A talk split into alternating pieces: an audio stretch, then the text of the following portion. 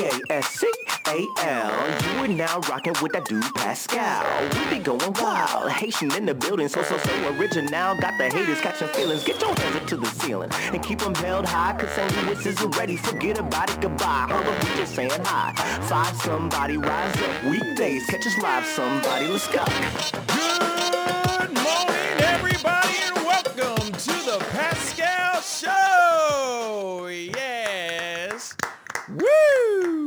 Yes, welcome, welcome. I hope you guys are having a fantastic Friday. It is Friday. It's Friday, y'all. A beautiful, beautiful Friday where I'm at, where I'm sitting. It's always beautiful. Why? Because I get to do this ish every single day. It is a beautiful thing. Uh, so every day is beautiful. But regardless, the sun is out. Them birds are chirping. And guess what? We still alive, y'all. We're listening. If you're listening to us right now, just, just pat yourself on the back. Jump back and kiss yourself one time because you're still on this planet, all right? Another day to go out there and kick some serious bootay, okay? And you know what? The Pascal Show is very appreciative and very happy that you guys are still here on this planet with us, listening to us, rocking with us, arguing with us, agreeing with us, crying with us sometimes, laughing with us. It's a beautiful thing. So I have to say that real quick. But of course, I got my boys in the house. We got Jack and Tom, Jackie and Tommy boy. What a guan, guys. What's going on? Happy Friday. Happy Friday, mother Good to see your lovers. face. Yes. How you do- how you doing, Tom? I'm exhausted. I feel I'm you. not gonna lie to you. I this feel has you. been uh, exhausting last few weeks. I, you know, this is somebody that has to talk about it three hours a day, and I can't imagine how exhausting it is for people that have to live live this reality day in and day out. That's kind of where my mind's at today. Is I'm exhausted just talking about this. I'm exhausted just living in this kind of quickly evolving thing. I just, you know, I, you know, we'll, I'm sure we'll get to it today, that Chappelle special, but uh, Oh, I mean, we're going straight to the we're going we're going Yeah. straight to it here at the top of the show to be straight funky. But uh, of course, you know, we're going to be talking about all kinds of things. We're going to be talking about all the stuff that's going on. Unfortunately, this is the world that we live in. Remember the time when we were talking about coronavirus? Remember that? Yeah. Remember like t- about a week ago? Like, uh, you know, we were just talking about it about two weeks ago. And uh, yeah, there was this thing that was infiltrating and, uh, you know, invading our homes, you know, hide your kids, hide your wives. It's called COVID-19. And then now that doesn't exist no more. Like it, it does, but it doesn't. The media and, and the focus has now gone straight over to Black Lives Matter, police brutality, the whole design. Okay, and uh, we are going to be talking about that for sure because we got to talk about the coronavirus stuff. But yes, man, I mean, trust me, I feel you on it, Tom. It is a lot. It is a lot to consume. There's so much BS that's going on in the world, um, and there's so much. Uh, there are so many reminders of how crappy the world can be. But we also got to remember that there is a wonderful side of this life. There is a wonderful side of this world. And through these really bad moments, sometimes the best stuff does come out. We start to see what human nature really is. Hmm. And sometimes we get to see that human beings are innately good. And so sometimes we need these dark days so that we can see those bright moments. So we're right now going through that right now. We're going through that ish, which is trash. It sucks. We've had we had a pandemic. Now we have pandemonium going on. it's like it just keeps this wave, this crazy negativity wave is a crazy one. But we got to ride through it. We're going to be okay. Shoot, man. Um, but I Gonna do be feel all you. right. But we gonna be all right, exactly, Jack. But I, am gonna say this, Tom. I do feel you though. You know? yeah, and I, you know, I, I don't want to come off as insensitive No, or anything, but not it at all, It bruh. is, ex- and that's kind of my point. Is you know, I as a white man, you know, I don't really. This isn't something I live day to day. I'll be straight honest with you. When these kind of things pop up, usually it's something I'm outraged about and sad about, and then you know we're all very ADD. You know, something else happens, our mind kind of goes off of it. Um, but you know, being being being being here and and talking about it, and you know, being forced to confront this in a in a prolonged way, I think is good for America. I think it's good for I don't know. It's uh, you know, it's certainly exhausting. And, Yeah. It is exhausting. and and, and sad. I don't I don't mean like you know oh God when can this be over? I mean no. my emotions are frayed. I My- hear you. You know, it's just. But again, I, I I'm not saying like I you know. This isn't something I have to live every day. Right. And and here it is though. Here it is. You are living it every day. You know, you're talking about it with me. you're going through the emotional roller coaster ride with my ass. But then it, at the same time, it's like, uh, yes, you know, I agree. You're you're not coming off any type of way, my brother. Not at all. You know, what you're saying is completely understandable. I feel you 115,000% um, with the feelings this is something that, uh, but you obviously already know. I'm not sitting here saying this to make it sound like anything towards you. Uh, this is just this is just on a rhetorical reason. I'm going to say this. This is what we need to go through because we cannot let up right now. If we do let up, we'll just go back to the same old BS. Then another kid is going to get killed, or another man is going to get killed, another person is going to get killed and then we're going to sit there and go why didn't we do something before? You know? And then next thing you know we're coming out with videos like that aaron paul i take responsibility video. And then it's kind of like well where were you before? Why you suddenly coming through in the cut? You see what i'm saying? Now. Now you care. So yes it's tough right now but we're going to get through it. It's going to be tough for a while. But at the same time you know there's a lot of people that have been dealing with this kind of stuff for a very long time. Yep. And it's about that damn time that uh, we shake some trees, man, you know? But like I said, but here's the other thing. We're very lucky. We're extremely, extremely lucky that we have this platform. Us, us three. I'm talking about you, me, Jack, sometimes Lydia. I miss her. I do too. But at the same Hi, time, Lydia. yeah, hi Lydia. You watching? I hope she is. I hope she just goes boop. Just wonder what these guys, what these crazy fellas are doing. Anyway, we have this platform, and everybody that's watching right now, everybody who's listening to us, everybody who's a part of this conversation, all the new friends that we start gaining, all the new ch- people that are part of the family, you know, we are all in this together. You are feeling, Tom, exactly how everyone else is feeling. But what's so dope is that we are all here talking about it together. Imagine if you didn't have this show right now, Tom, and you're just turning Yeah. on the TV every day and you're like, ah, this is so, ah, the un- it's so wrong and so messed up and this is always in my face. At least we have a, a, a- a platform in which we can get it out of our systems, you know, vent, BS, laugh about it, poke fun at it, cry about it, laugh about it, yell about it, everything, you know? Confront it, really. I Exactly. mean, exactly. I, I I don't I mean I don't think I would do this if I didn't have this show, but I could see where it'd be easy for some people to just tune all of this out.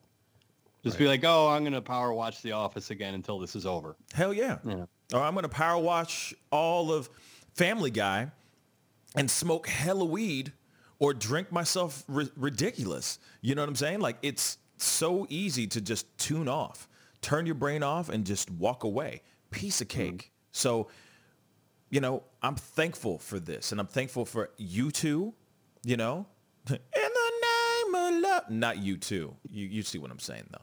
I'm thankful for you guys. And I'm thankful for you. yeah, that was my dad joke for the day, and I ain't a dad. Anyway, um, but I am... Swing and a minute. Swing- Casey at bat. Anyway, deep cut. Anyway, I'm just saying, and I'm thankful for all the people that are listening and tuning in and being a part of the show because we are all in this together. We're going to get through this. Like I said in the very, very beginning, and I love that Jack, Jack threw that back. When we first started, when I didn't even have a microphone yet, when we were doing this whole home quarantine thing, and I'm playing that song, We Gonna Be All Right, and we're to get through this. Same thing right now. Going to be all right. Going to get through this. You know what I'm saying? Let's party on. All right. Good morning, everybody. You know, good morning, Stephen. Good morning, James. Good morning, Jack. I'm reading the chats. So good morning, Jack Buck. you're here and you're here and you're here and you're here. What the hell? Um, good morning, Enemy I'll Nation. good morning, Enemy Nation. Chris LaRose, what's up, fam? Uh, let's see, who else? Roberto, Mr. Super, you know, uh, Michelle, what is up? Good morning. Good morning. We have so much we got to talk about. We're going to get through it. I, I, we're going to get through all this stuff. Obviously, there's a lot to talk about. First and foremost, I'm sorry to go into this, but before we go into the Dave Chappelle conversation, before we go into that, um, I just noticed some people were talking uh, right when we were doing the countdown, and I missed a lot of the uh, a lot of the chat. But between Roberto and Mr. Super, apparently they were talking about some interesting information, some new developing news. Officer Chauvin may still receive his pension worth over $1 million, even being fired and charged with murder. And that was just from Roberto. So shout out to Roberto or- Ortiz. You know, gracias. You know, um, gracias. I really do appreciate that. Now, that is some interesting news, man. Um, real talk. What? I, I mean, I don't mean to laugh, but that is a little bit of a surprise. So, so he could still get his monies. He could still get paid whilst being charged after Yeah, being so- fired. After being fired and being and being charged with murder. What the? f- What? Jack. So the Minnesota uh, Public Employees Retirement Association uh, says that Chauvin would remain eligible to file for his pension as early as age 50. Uh, though I mean, he's 44 now, though not provide details on the specific amount he would receive. People are estimating it's up to 1.5 million dollars right now. Uh, retirement plan officials said that employees terminated voluntarily or for cause are eligible for future benefits unless they choose to forfeit their future benefit, which he's not going to do that, and receive a refund of all their contributions made during their employment. Uh, they say neither our board nor our staff have the discretion to increase, decrease, deny, or revoke benefits.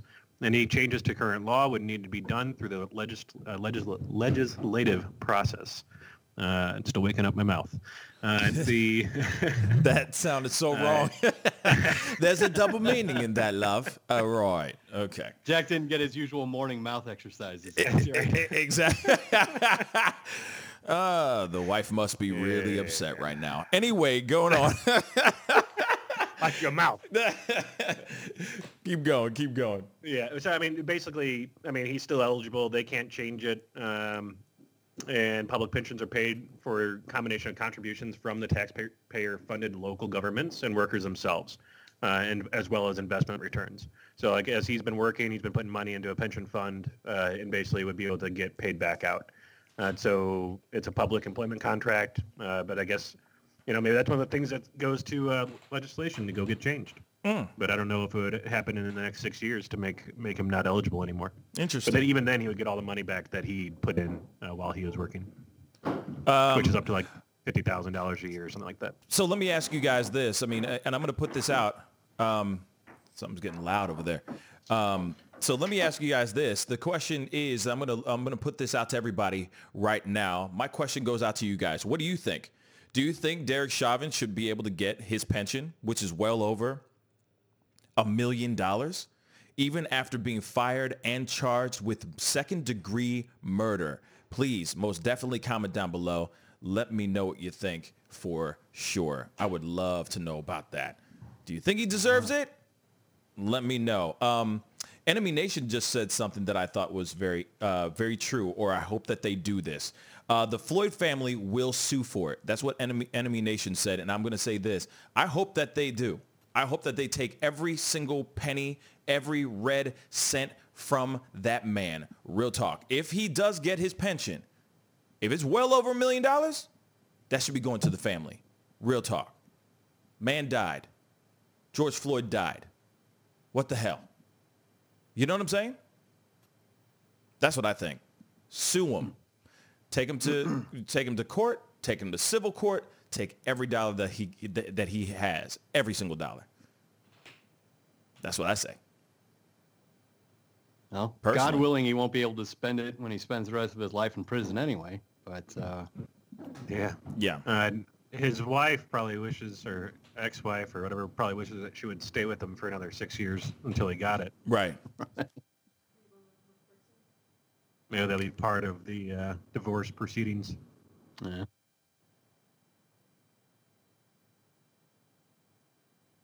Uh, yeah, that's crazy. That's crazy. That's crazy.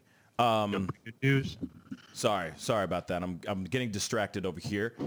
Um, so anyway, um, yes. So definitely comment down below. Let me know what you think about all that because I'd like to know. Let's go on to this next thing. Uh, something that uh, uh, LaRose just said.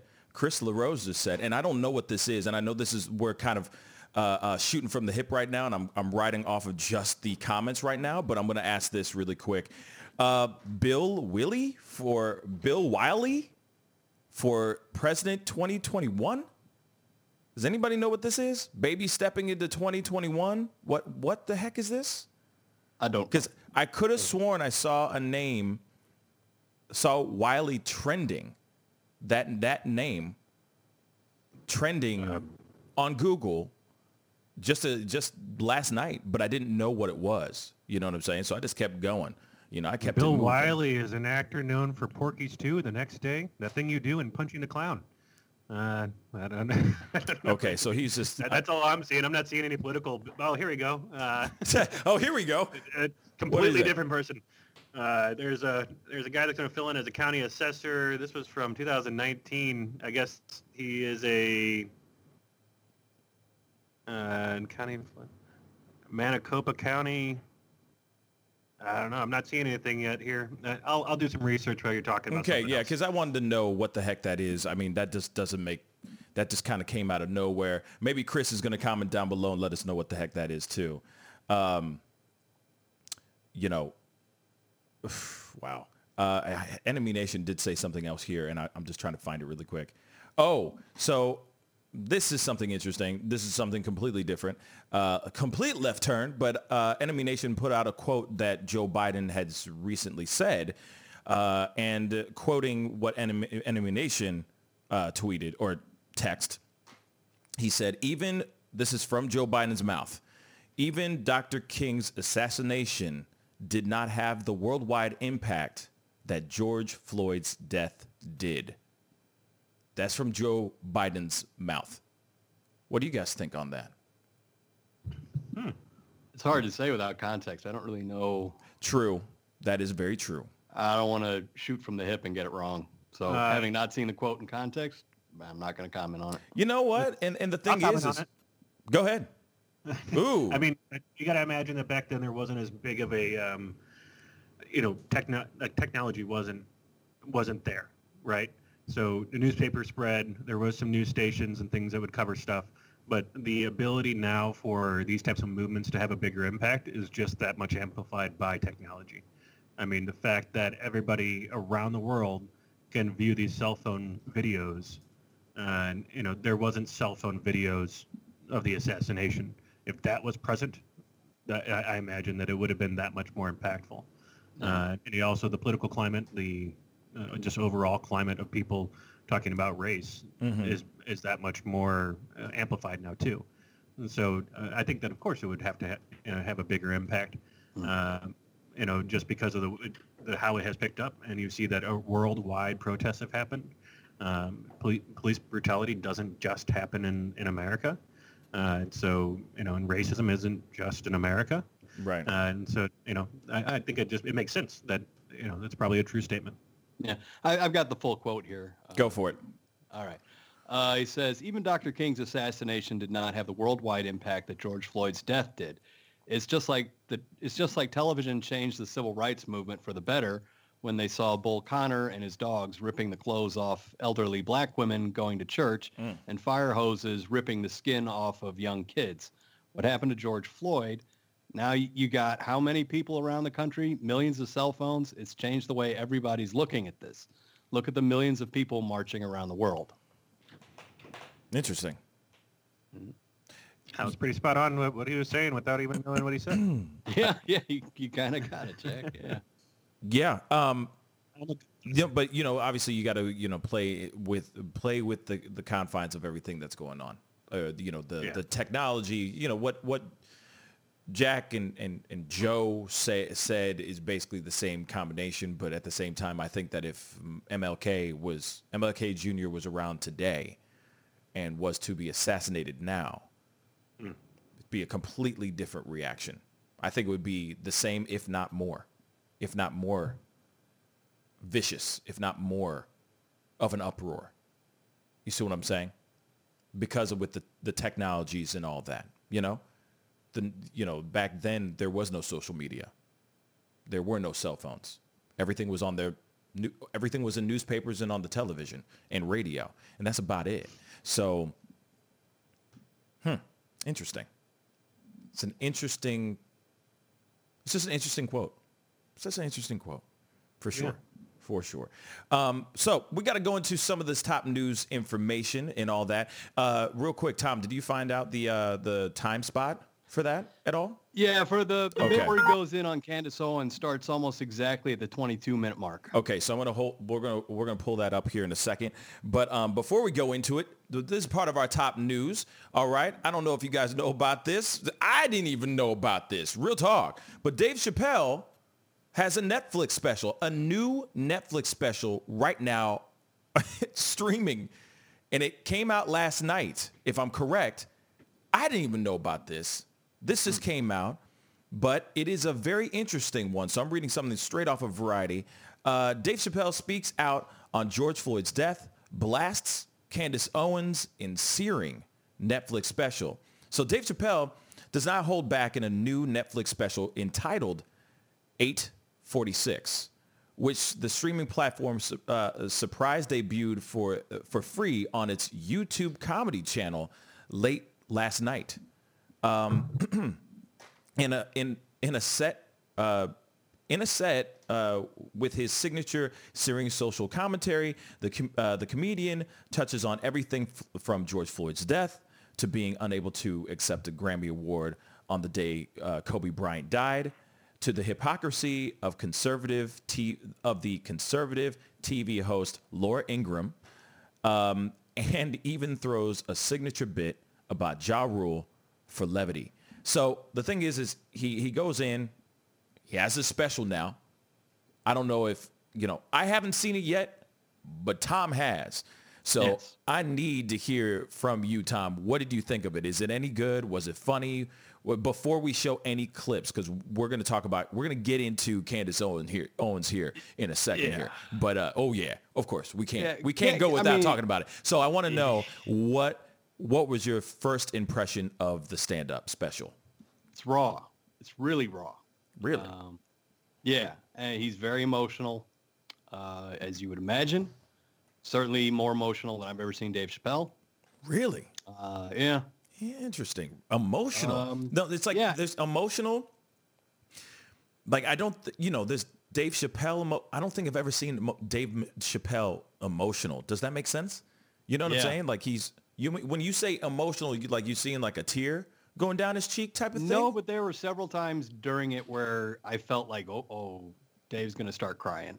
Like, you know, there were a few times where it's like, oh, okay, it's, it's good. You know, he, he Okay. does. I don't think he does cry in it, but you can hear, you can hear the emotion in his voice. It's it's pretty clear.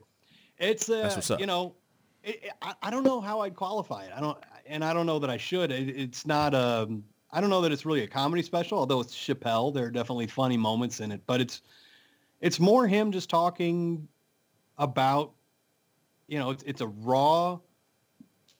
Just it's just Dave talking about what he sees going on, Yeah. how he's feeling about it, his past experiences, and what this means to him. And um, Mm-hmm. there there are there are a few jokes peppered in there, but I, I don't know. I mean, I wouldn't necessarily call it a comedy special. It's more of a oratory. I, I don't know how I would put it, but it, it's good. I, I'm I'm not. I would say it's essential. I Okay. mean, I, to, but it's uh, most of the time he just talks about. Um, he, he talks a little bit about Don Lemon. He talks a little bit about Candace Owens. He talks a little bit about Laura Ingraham. but mostly he talks about just kind of, you know, how this made him feel. Gotcha. You know. I, I and the, then the name of the special is 846 or what is it? Yeah, 846. yeah, 846. eight forty six. You know, and, um, so yeah, it- it's uh, it was it's called 846. Obviously, uh, the the special was filmed on June 6th in Yellow Springs, Ohio, with a coronavirus era social distancing guidelines in, in place for attendees, including face masks and temperature checks. So this was June 6th. Today is what? The 12th. So he mm-hmm. literally did this and it premiered in five days. That's incredible. Now I know that he also had he has a deal with he had a deal multi-million dollar deal with netflix that he had to you know basically do he had to uphold his side of the contract he has he was supposed to put out three specials he put out so far he had put out two right so now he's put out his third one um, and this one you know like tom said it's I'm very interested to see it for myself so that I can put in my own take on it as well. But we're about to check out a small snippet. we're about to check out a small snippet of this of this uh, of this stand up where he is basically going in on the people that we all love and know and love, Candace Owens. Yeah, I'm sorry, but sorry, not sorry. We're gonna do this. Hold up, guys.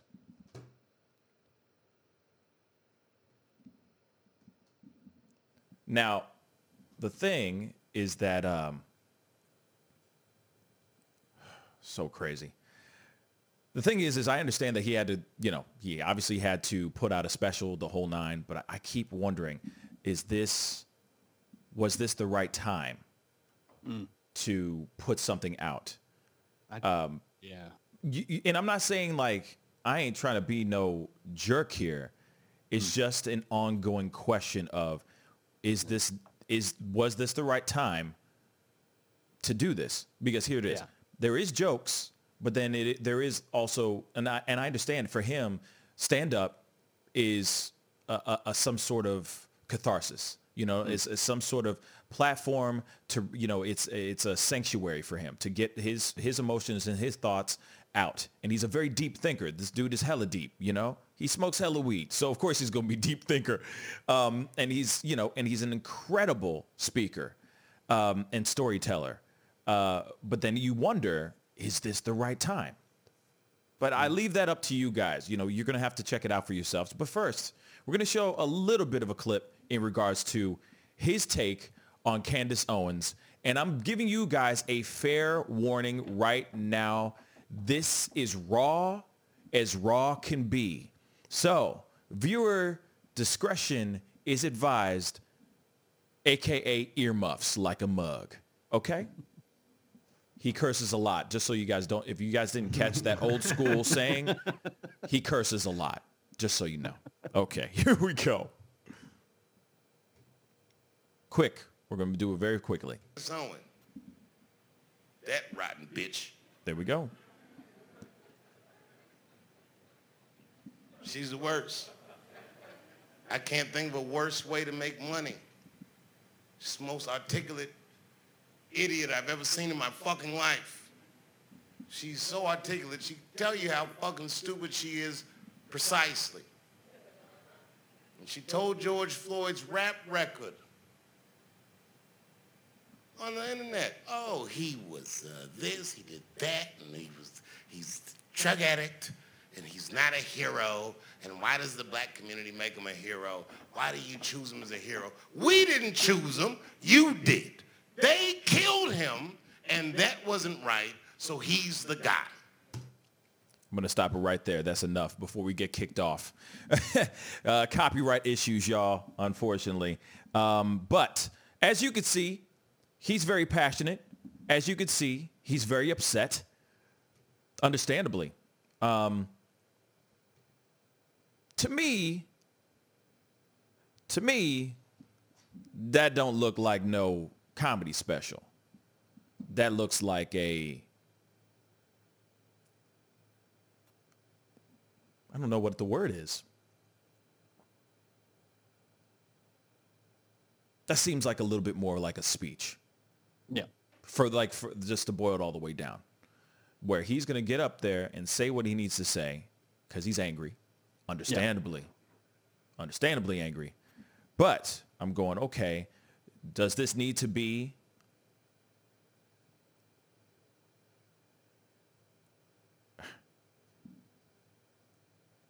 sorry i'm uh, you know the, the, does it need to be does it need to be a special doesn't need to be a special. There you go. You know, like, does that need to absolutely be a special? You know, could that be something that is solely for Netflix or, or not Netflix, I'm sorry, for YouTube? You know what I'm saying? Where it's just some other special piece that he put on the side. You see what I'm saying? But then I understand, like, I don't know. It's like, is it the right climate? Is it the right time to talk about those things? It's like to joke Yeah. about those things. And then he's not really joking about it. He's just going in about Candace Owens. And I understand that piece. Trust me. Woo! I'm with you, my brother. But at the same time, it makes you wonder why he decided to use this as a special. You see what I'm saying? He's I got don't the know. platform. I mean, he Yeah, needs to get the word out. I mean, if there's all these news articles and news stations that are going out there and not providing that commentary, and he's saying, you know what, you know, this is what a lot of people are thinking.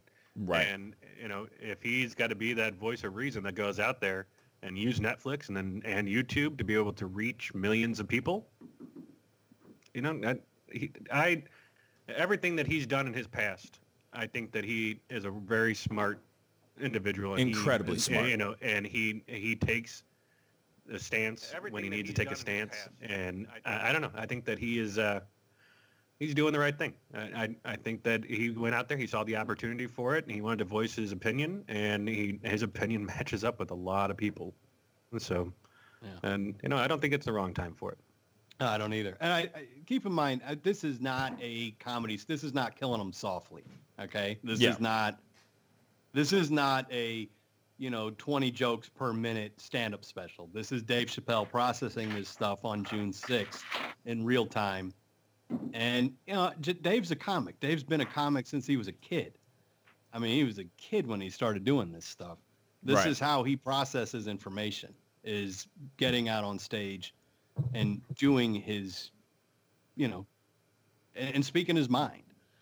So, you know, I, I, I don't, I don't want you to think like this whole special is him going off on Republicans and Candace Owens and all that kind No. of stuff. He goes off on Don Lemon too about Don Lemon calling out celebrities saying, you know, why aren't you protesting out in the streets? Why aren't you lending your Right. voice? And he says, the streets are doing just fine for themselves. They don't need me or Ja Rule coming out and giving our piece on it. The streets are doing it just fine by themselves. I mean, he's basically he's he, basically he, no one is safe. Obviously, no one is safe. It is an open forum because obviously he has very he has very um, open views about things. You know what I'm saying? He has very open ideas. You know, not everything that he has is eh, you know he's sometimes right there in the middle. Sometimes he's you know all the way on one side, and then the next minute he's on, like sometimes he has conservative ide- ideas, and then you know and conservative thoughts, and then suddenly he goes over and he's he's pretty goes hella liberal. So you know he's all over the place. So I understand that. And and the thing is, is that yeah, I mean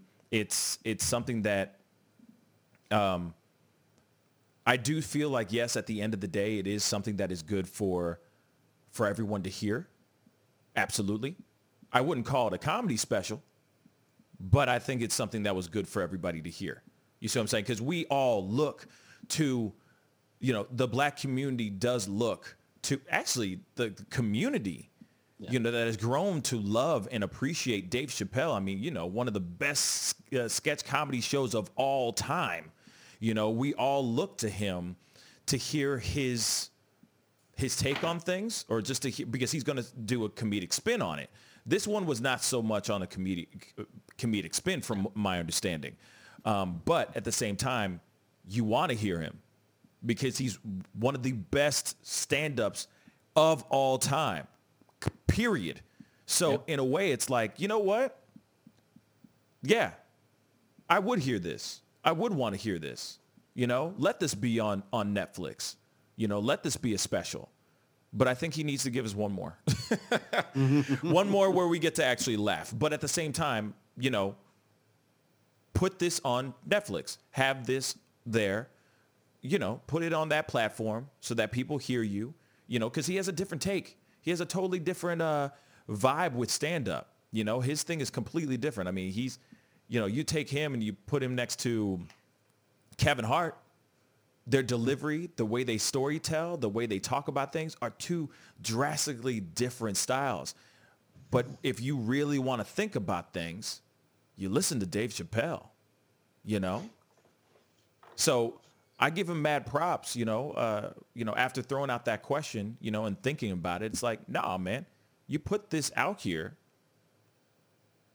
because the people need to hear it. The people definitely need to hear it. Now it might not be it might not be comedy, but it still is stand up. You know, it, it might be a little bit of a, you know, a, a different type of comedy Yeah. or different type of stand up, let's just say. You know, like Lenny Bruce, for example, you know, not the, I, wouldn't say he's the best example. And, and Tom, you could probably correct me when I'm saying this because you know your stand up more than me, uh, stand up comedians more than me. But I mean, Lenny Bruce would go on stage and read definitions out of the dictionary, you know, protesting about freedom of speech and so on and so forth. It wasn't stand up. I mean, it was stand up, but it wasn't comedy. It was just a different form. And Yeah. I can see that same thing in this video and that and just in that small clip, you know, with with Dave Chappelle, you know? Yeah, it it's raw, and you know, Dave Dave's one of those guys that like it's hard to, you know, for for people of our generation, I I, I can't think of a comic that more, in, you know, that influenced. I mean, the Chappelle Show was appointment viewing at the college I went to that was largely white, and you know, we we sat we every week we'd sit down and watch that, and sometimes it was hilarious and didn't deal with social commentary. Other times it did. But um, I mean, Dave he's- Chappelle, he's a what- What he's done for the culture is, it, it, for people of my generation, what he's done for the culture, and as far as getting uh, the black point of view out to white people that might not have never heard it. Yeah. I mean, it, he's he's a titan. Yeah, and and So- the, and the thing is, is he's you know he's he's a crossover, you know he's a crossover comedian. He's he was somebody who was still keeping it real, but for some odd reason was able to translate to the white community as well. Not only to the black community, but the white community. And the white community is like, oh, he's hilarious and he's speaking so many truths. And then even within his comedy, there was so much. Even in this in this in his uh, show, his sketch comedy show, there was so much social commentary buried in the comedy that was just it was deep as hell. And you're going, damn, you know, this guy's a genius. This guy's hilarious and he's a genius. And you know, so he's now forming into something different, you know, um, or at least the last few um, comedy specials. Like there was uh, the the two that just that were just put out like last year. Uh, one of them was straight comedy, and another one was just him talking, like sitting on a like exactly almost the same format. He was just sitting there on a stool, just talking, you know, just speaking his mind about certain things, talking about the the book Pimp and and all this stuff and the de- definition of a bottom B and all this stuff. You know what I mean? And it was fascinating because you you know people want to hear him speak. So for this is a different form, you know. So I give him mad props for uh, putting this out, and it's crazy that it it was only shot, you know, five days ago, and you could tell, Right. like, there's it's not perfect. It's no way, shape, or form perfect. You hear no. the, like, like the the sound isn't even patched into the the camera. You know, it's just real raw, and like you said, Tom, it's really really raw. Um, so you know, huge shout out to him, man. You know, he he needs to be, you know, he needs to do more th- stuff like that. I think, you know. But I, like I said, it's just, I think people just need to be prepared for the new Dave Chappelle approach.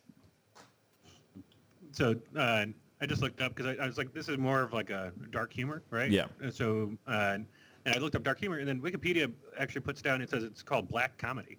which is you know a historical term, I guess that is used, but I think it's uh, an interesting play on words for this. Right. Uh, and, but it's black comedy, also known as black humor, dark comedy, dark humor, or gallows humor. Uh, it's a subject uh, matter that is generally considered taboo, uh, particularly subjects that are normally considered serious or painful to discuss. I think it fits into that. Uh, if you're going to call it comedy. Uh, Yeah, I, it's I a don't know dark that I would call it comedy. I mean, I watched it this morning, Yeah. and I, I'd say it's essential viewing. I'd say it, it it's a very important person's perspective on it, a person whose perspective on race and culture, Right. you know, we kind of grew up on. I, I think it's it's definitely worth watching. I'd say people should watch it, but I, I don't know that I, I don't know that I call it a comedy special, and that's not a dig at it. It's just why should it be a comedy special? Guy got killed. Right. Right. You know, Yeah, I- it's it's more Dave just speaking his mind and processing this with everybody else. right. And Are yeah. people laughing in the in the audience during it at all? I, mean, haven't there there it. are moments in it where people laugh, but more it's people taking in what he's saying. right. Yeah. that Um, you know, uncomfortable keep, keep in mind everybody in the audience is wearing masks too, so it's kind of hard to gauge where people's emotions are. Where Yeah. all you can see is their eyes. But um, you know, there are a few moments in there where there's like some cathartic laughing, where he, he'll throw in a joke when things start to get really, really serious, and then it's like you laugh like five times as hard. Right. To to break that but tension. I, I'd say maybe Right. in the special there might be three things that qualify as a joke. You know, Yeah. Uh, yeah, I see what you're saying. I'm going to read some of these comments real quick. Michelle Smale said, um, it gives it gives more exposure that way. Uh, she's responding to it being on Netflix. It gives more uh, exposure that way, and he owe, he owed Netflix a special. Uh, if you have to do one and you don't feel like making jokes, why not? Sara Bareilles wrote a love song because her record required one. Interesting. Um, and that's a good i mean that's a good argument you know um, and that's a good point you know uh, but like i said i think that maybe he said let's put this one out because this is what's going on this is the sign of the times we need to talk about these things and i want to put these things out it's fine we'll put this out and i'll do another special i'll do another special man you, you, ne- you never know you never know he might have been like yo i know this is not comedy but i need to put this out Wait, was that your Dave voice? that was the worst Dave Dave voice ever. you know what I'm saying? That was that was the worst one ever. You know, shut up, shut up, shut up, Jack, shut up. You you do a Dave Chappelle I impersonation. Can't. No, I will not. nope. Nope, not You're gonna, not do gonna it. get me to do You're that. not gonna Exactly. bait me like that. It's not gonna but anyway, but I see I see uh, Michelle's point. You know, it's it's most definitely something that you cannot, um, you know, you can't just. Uh, I could see him going, "Hey, I'm gonna put this out. I need to put this out. You know, let, let's put this out, man. Like, just put it out. I will do another. Maybe he's like, hey, I'm going to put this out because we people need to hear this, and then I'm going to put out another one, and that's going to be a full-on comedy special. But at the same time, I really do appreciate him taking the platform that he has and using using that piece um, to put out there. You know, um, but like I said, you know, it'll be interesting. You know. Uh, Enemy Nation said, get Dave on the show, Pascal. I would love that to happen. Maybe in about a year. Give it a year. Let's see where let's see where the numbers go. You know what I'm saying? As far as subscribers and our, our follower base and all that stuff go first. And then, you know, we can we could definitely, most definitely talk. Um, Does Dave do panel? I, I don't think I've ever seen Dave do panel before. Be interviewed on a. You know, that's a good question. I, I, I honestly, um, he has done a few. He's done a few, but you know, he's on like Breakfast Club in the morning. Why? Because it's one of the biggest radio shows and one of the biggest shows out there. It's huge. You know what I'm saying? But it took them years to get him on the show. Years. So, you know, we got to just keep pushing, keep getting things going. Uh, Enemy Nation just said Joe Rogan. Same thing. Joe Rogan does not do interviews. He's like, if you want to know me, just watch my show. Was Dave on Joe Smart. Rogan? No, I don't think so. Actually, I don't think so. I think he still hasn't been on that show yet. Yet. Yeah, I don't- Give it time. Give it time. I mean, Ke- Kevin Hart has been on it. I mean, there's uh, uh, uh, Lil Duval's been on it. There's there's been other comedians uh, and artists on that show, but we'll, we'll see. We'll see if he, Yeah. you know, if he's willing to do those kind of things. Anyway, we got to go into a quick commercial break. We'll be right back. And uh, when we come back, we're going to be talking about the two black teens that were arrested in Tulsa for jaywalking. We'll be right back. This is the Pascal Show. Bye. Hey, welcome, welcome back, guys. Thank you guys so much for tuning in. And like I always say, if this is your first time checking out this show, please go hit that like button underneath this feed right now if you're enjoying the conversation. And of course, as always, crush that subscribe button on our YouTube channel. That would really, really mean a lot. Anyway, we got to go into this next top story because this is some really interesting stuff. I don't know what the heck is going on with the world today. But uh, two black teens in Tulsa were arrested for jaywalking. Yeah. Fellas, speak on it. Yeah, uh, Tulsa police re- released video footage this week of two black teens getting handcuffed and one of them taken into custody for jaywalking, sparking criticism of the incident from the city's mayor and the head of a coalition of black officers. So this is from a this happened on June 4th. There's a video out there. I got it right two- here. Yeah, let's let's take a look. Yeah, we're going to take a look at this video. Um, and of course, they're saying a, a, a warning. There could be some graphic images, etc. So viewer discretion is advised. Here we go.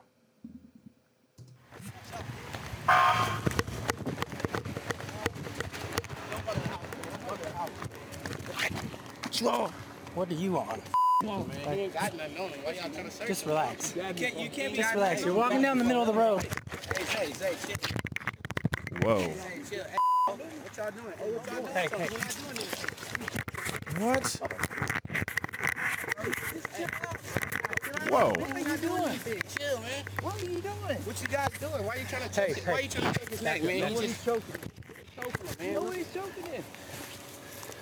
Just chill out. Hey, man, what you got? Why you got? Bro, But what chill the out, hell? Bro. Hey, man, Got your chill. Hey, why you twi- why you putting your hands on him? Hey, Why What? You, why you arresting him? Why you putting handcuffs on him? because Why are you putting handcuffs Because on him? Because why? all he, Does he all he, anything on him, sir? all he was doing was jaywalking. We just want to talk with him. Does he have anything? And he had What? to fool like that. Hey, sir, does he have anything on him? I'm, I'm just trying to tell you, he has You got- nothing on him. I have nothing on him, sir. okay, don't reach in your pockets. Don't reach in All your right. pockets. Okay, just relax. What?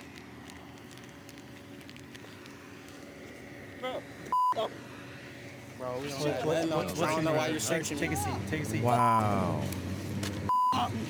Hey, let him. Let turn him over. You guys harassing us for no reason, sir. That doesn't make any walking, man. sense. Hey, We can't walk down the street. Hey, Zach, chill out, man. Whoa. Hey, chill out, Whoa. bro. Hey, chill, man. Right now. doing anything. okay, here, come here. Whoa. Hey, Him too? Just, just relax. man, we're not doing anything. Hey, Zach. You're gonna regret. Chill out, Zay. It ain't nothing. You gonna do it. Here, let's just Wow. put him in the car. Sir, he has handcuffs on. Yeah, he does. He has handcuffs on. What is he gonna Let's do? just put him in the car. What is he gonna do, sir? Wow. Quit touching me. Wow. My goodness, man. to check me for I ain't got on me. Well, then why are you acting like a crazy man? Why you want to check me? Cause I'm black, huh? Cause I'm black, huh?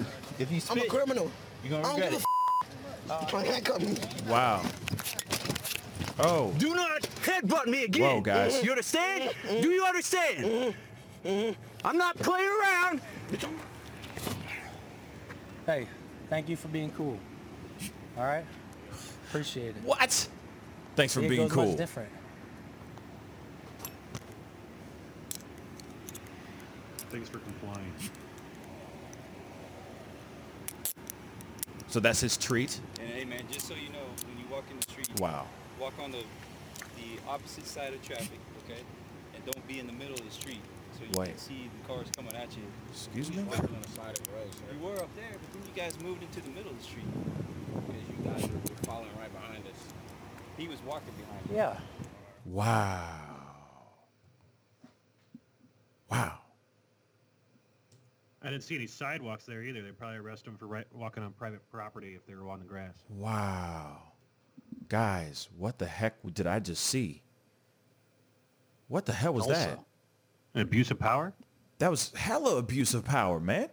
The- Like, the- first off, like, what were they doing wrong? They were just walking.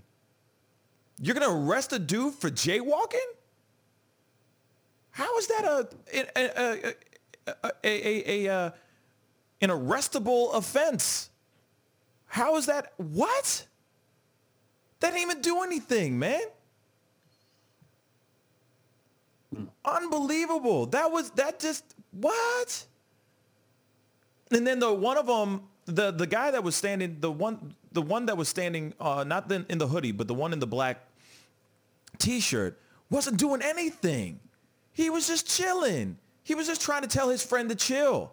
Why would you arrest? Why would you put handcuffs on the dude that isn't start wasn't even starting anything? Uh, First off, let me go back. Rewind real quick. Why would you do that to the kid in the hoodie in the first place? He just ran up and grabbed him like that. Why? Why? You you see that there's nothing on the dude. The guy the, the two kids are just walking. What the hell was that? What the hell was that, y'all? Yeah. It's, And see, but I'm saying they say that there's no there's no such thing as police brutality. There's no such thing as racial police brutality. There's no such thing as racial tensions between black and and police, black and blue. And you see something like this? Come on, guys. Man, this is so insane. Wow. Sorry, Tom. What were you gonna say? Yeah, um, and it, it just makes me think back when I was a kid about those guys' age, and like the stuff I got up to that was way worse than jaywalking. I never was treated like that ever. I mean, those guys are just walking in the street. I mean, I, I've Who does that? you know, I've been. I mean, I, I've given cops more reasons to give me a hard time than those two were, and it didn't happen. So, I do have a quote here Please. from. Um, um, let's see. I have the mayor. The the mayor of Tulsa came out with a quote about it. Uh, he said, "I want every kid in Tulsa to feel safe to walk down the street in their neighborhood." He continued, "I know the officers in that unit focus on removal of illegal guns from the streets, but the goal of that work should be that families feel safe in their neighborhood. This instance accomplished the opposite." And he said, "We can do better." Now, can I ask you something, Tom, Jack? Yeah. Was there any real reason why they were getting followed and and getting uh, arrested or getting detained? Were there any reports anywhere else that somebody was saying, "Hey, these kids are walking around"? Was it like another Ahmaud Arbery type of situation where you know two some people see two black kids walking down the street type of thing and they just got a little uh, uh, nervous you know what i'm saying? Getting a few phone calls from some karens out there that are just kind of doing their neighborhood watch type of ish. Like where how where does this where does this sprout from? You see what i'm saying? It just seems like it came out of nowhere you know? Whether those kids are walking on private property or not they were minding their own damn business. They weren't doing anything. As you see there was nothing on those kids they were just chilling they were just walking together now you now you get arrested for walking while black what the hell is this is there any is there don't get it. anything Why- like he just went up and grabbed him too. Like I, we don't see anything from beforehand. Like had they talked to him in the car and then they didn't stop walking. Yeah. And, and they just kept on going or something. Like, and so they was mad that they didn't like comply with them. Like, cause getting out of the car and then running up behind him and just grabbing him like that. Like, I didn't hear any rights being read. I didn't hear like any due process in there. Yeah. Yeah. And then something uh, on on Twitch, somebody just said, real talk, uh, little boxes, what's up, little boxes? Thank you so much for, for commenting. He said, or they said, sorry, um, they weren't even, th- there weren't even sidewalks on that street. Uh, exactly. Right. It's like, where the hell are the damn uh, sidewalks? I don't see no sidewalks. And then, and then the cop, one of the cops has the audacity to go, make sure whenever you're walking, you're on the, the opposite going against the traffic instead of going with the traffic. Wait a second. So you're telling me that if I walk with the traffic on a particular side of the street on a sidewalk, I'm uh, am I breaking the law now? Now I'm breaking the law if I'm not on the side of the street that's going against the traffic? I'm confused. That was your excuse? That was your reason? Just be sure to do that. Thank you for complying. Buddy, here's a treat. You, we're going to unarrest you now. We're going to unarrest you because you, you complied. Why would you arrest the dude, the second dude in the first place? You already got the first guy. Homeboy's just trying to say, bruh, chill, chill, bruh, chill. That's all he's doing. He's not waving his hands. He's not losing his mind. He's not doing anything crazy. He's just trying to tell his friend to ha- chill out so that he doesn't die. So that he doesn't get his he- knee on, a knee on his neck. I mean, and they ar- and they and they and they arrest the guy in the black shirt for no reason. Why would I- you I do that? this, though. They only took the one man into custody. They handcuffed the guy in the black shirt. They did not bring him into custody.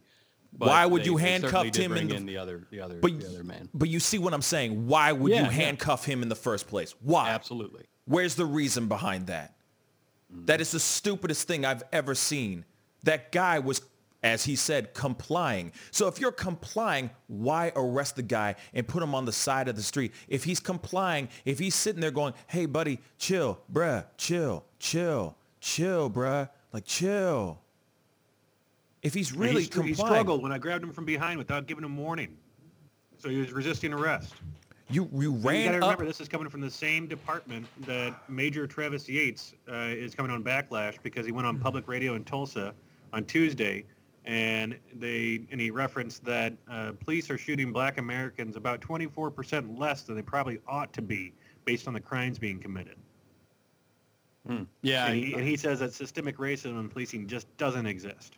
But ha ha. But then you got somebody, you show footage of a man, of, of two young men, two teens walking. One's wearing a hoodie, so ooh, God forbid. Another Trayvon Martin situation's about to happen in a way. You go, you run over, you grab him from behind. What is he gonna do? Instantly, you're gonna do that. The hell you doing? What what is this? What you doing, bro? He didn't even he didn't even start acting a fool until he was face down in the dirt with handcuffs on. That's the only time that he started that's when he really started to freak out. Getting arrested is is, is a scary thing. Especially when you're getting arrested for no reason. You're face down in the dirt and you're just you're walking while black? You know, it's so funny. I don't mean to make this a, a, a personal thing, but F it, I am. So I went to one of the protests, right? And uh, I'm walking, you know, I'm walking with uh, with my family. I'm walking with my, my, my nephew, my my sister, my brother-in-law, my girl. Like we're all together. We're holding, you know, they're holding signs. We're all there in solidarity. We we go and we protest. But then after we protest, there was a moment, like I said before, I, uh, because you know, like about an hour after we had left, some dude tried to drive through the protesters, shooting a, a gun in the air uh, out there, like just like literally 45 minutes about after we left the protest. And like I said, I have this weird sixth sense of when I feel like in a in a crowd, things are about to start popping off. And 99.9% I'm right. So I felt this. So I left. I'm walking down and we're all walking back to where our cars are. And it's quite a bit of a walk, right? You know, we're walking uh, uh, across major streets. We're walking, you know, over a highway, the whole nine, right? We're on the sidewalks, by the way. But there was one moment, and ev- because every single intersection, there are cops at every single intersection. Some are in riot gear hiding behind buildings, just waiting for things to start popping off, right? So each each and every single intersection that I walk I walk by, I see all these cops. Now I'm like, all right, you know, and I'm already getting nervous because I'm, you know, these guys are like, you know, they're they're frothing at the mouth. They're, you know, they look like rabid dogs, ready to they're ready to go. You know what I mean? They're ready to pounce. So my family's like, hey, let's cross the street now. This is not at an intersection. They want us, they, my family, my group of people that I was with wanted us to jaywalk across the street. And I kid you not, In the back of my head, I'm like, man, I really don't want to walk over. I don't want to jaywalk. Mm-mm. I'm worried that they're going to do something to me just for jaywalking. And then lo and behold, this happens. A video like this happens and you're going, man, see, I'm not crazy. Because stuff like this does happen. Jaywalking while black. Get your ass arrested, y'all. Apparently that's what happens. Jaywalking while black. And people wonder why. and people wonder why there's so much anger going on in the world. And for all y'all that think that this does not exist, woo, you're on some really good, really good drugs. Mm-mm-mm. Crazy. Fellas. I mean, I I just think back on all the stuff I did when I was these kids' age. You know, all all the bump-ins I had with cops, Mhm. whether it be for having liquor underage, whether it be for having a little bit of pot or a pipe or whatever the hell. And I'm, you know, and many times in my life where I could have been arrested, and the cops, you know, because I, I I don't know if it's because I'm white, I don't know why it is, but you know, I, I've I've never been arrested. But I guarantee you, if I were black in about three of those instances, I would have definitely been arrested and probably charged. I mean, these guys are walking down the street, and I don't know. I, I, I haven't watched the video too many times, but it, I mean, it looks like by the time the cops are even out of the car, they're walking over towards the grass anyway. Right. Yeah, they So- were at an angle. They weren't like I mean, I Like I said, they ain't hit- they ain't hurting nobody. yeah. They ain't hurting I mean, nobody. they weren't doing I'm- anything. It, it reminds me of when I was like, uh, I don't know, 14, 15. I had a sleepover at one of my friends' houses, and we stayed up all night. We went out at like 5.30 in the morning or something. We're just like walking around, you know, the suburbs. And a cop pulled up. And he's, you know, said, hey, the hell are you guys doing out here? You're not old enough to be out at this time. You need to go back home. And I remember us walking back and kind of blowing off some steam and trash talking that cop. The cop never got out of his car. Cop never searched us. The cop never did any of that. I mean, very similar circumstances. And we were treated like young gentlemen and just like, hey, can you go home? You're not supposed to be out here. It wasn't, hey, you got anything in your pockets? Here, let me let me search you down. Yeah. It's a total. It's two Americas. Yeah. And there- what, what was is. the, the the reason the mayor said that there's illegal guns? They're trying to crack down on illegal guns. So uh, that's just an assumption you can make now when you see anybody doing anything that they have an illegal gun. anything. oh, there's there's something protruding out of uh, you know uh, uh, on the side of his pants.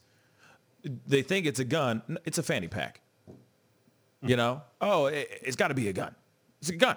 Let's let's go and get him. Let's go and arrest these guys. Sprinkle some crack on them. It'll be fine. You know what I mean? Shout out to Dave Chappelle. but it's seriously, you know what I'm saying? It's like that's that's okay. That apparently is I. You know? And then the fact that man, I just like I said, those kind of things are are wrong. And I hope I hope those officers were I hope something something must have happened to the to the, the I hope something does happen with those officers at some point. Now, I'll say this though too. Mm, kid, the kid shouldn't have spat on him. I'll say that too, straight up. Because isn't that assault on an officer? Well, now with the COVID, now it's like terrorism, right? Oh, right. Damn. But see, now it gives more reason for him to be detained. Right. Now that's the reason why he's arrested. He shouldn't have done that. That's the part where he he messed up. Understandably, he's angry. And if I was getting arrested for no reason, yeah, that would be one. And I can't put my hands on him or anything like that. Shoot, spit for sure. But at the same time, when you're thinking about you are in a losing battle right now, where all And he was things, all him. the odds are against you. Real talk, all the odds are against you. You, you try. I, I'm just. I would just be like, pff, still calm as a Hindu cow. Real talk. just chill. You know? What were you this, saying? This incident, this is, this incident took place. Um, what incident took place June fourth? I mean, you know, George Floyd having May twenty fifth. I mean, people are still feeling a certain way towards cops. Yep. And understandably so. So if you're getting hassled for walking down the street, I could see where you'd be a little pissed off. Yep. Be like, yeah, get off me. the hell are you doing? Yeah. Get back in your friggin' car. I'm walking down the street. It's like let me be. Let me let me live, man. Can a man live? Can a man jaywalk? Can a man just jaywalk? Just let a man just let a man walk. Now you can't even do that. Shoot. Now here's some other stuff. We got to go. We got to uh, switch gears here. That was some trash. But definitely comment down below and let us know what you think about all of that. You know, I know some people were res- responding and and were very very uh, surprised um, seeing this. Um, but yeah, Tulsa, of all places. Um, we got to go into this next thing. Uh, so apparently, and this is also has to do with cops.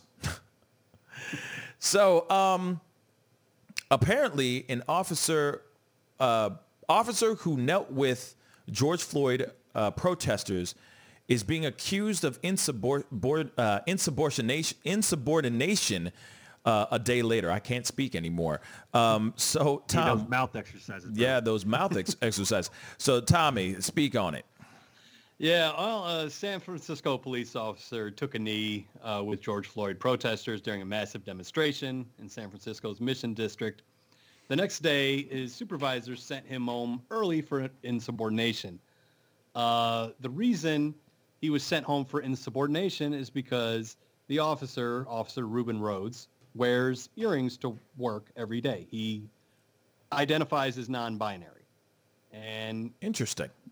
So I guess technically police policy is, and I, I don't, I want to make sure I get this right, but um, I guess technically uh, police policy is male officers are forbidden from wearing earrings on duty. However, Officer Rhodes says that he has worn these earrings every day he's been on the job, and it was only the day after he took a knee with protesters that he was disciplined for insubordination. Now, So um, just so everybody understands, can you explain to uh, to us w- what exactly insubordination means and stands for? I mean, it's just not following police proceed police policy.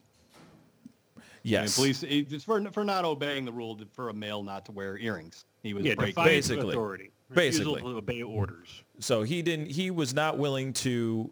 Apparently, from what his, you know, uh, from what his uh, his department thought, uh, he wasn't willing to obey the the laws, or the, I mean, sorry, obey the rules within the police force. That, and just because out of nowhere, out of nowhere, they have a problem with him wearing earrings? Were they like low dangling earrings? Were they like chandeliers on his ears? I'm confused. Like, you know what I'm saying? Like, why does that suddenly matter? Yeah. Well, it matters because he took a knee. I mean, Obviously. he's, he's, he says here he wears these earrings to work nearly every day and has so has done so without issue. I mean, keep in mind it's San Francisco. They're not really out there trying to stamp out people that are non-binary. I mean, they may have that on the books that males aren't going to be able to wear earrings, but it's not like they're um, they they clearly weren't enforcing it. They're a liberal city, but apparently what they don't like is when you take a knee with protesters to show solidarity. That that's that's what did it for them. They they use this earring BS as their excuse, but Well, they're going to, uh, so the San Francisco Police Force is going to uh, revise their transphobic dress code, Hmm. is what is coming out now. oh great, that'll fix Yeah. it. Yeah. because that's what the problem was. was That was definitely Yeah, the problem. exactly. Did you not know it's that? not the fact that they're seeking retribution for a cop that's, you know, showing some humanity and kneeling with protesters. That's not the problem. The problem is there's transphobia against his earrings. Sure. Absolutely. I, I thought you knew this. I thought you knew Yeah. this, Tom. You know, it's clearly, clearly because of the dress code. Had nothing to do with BLM. Absolutely not. Absolutely not.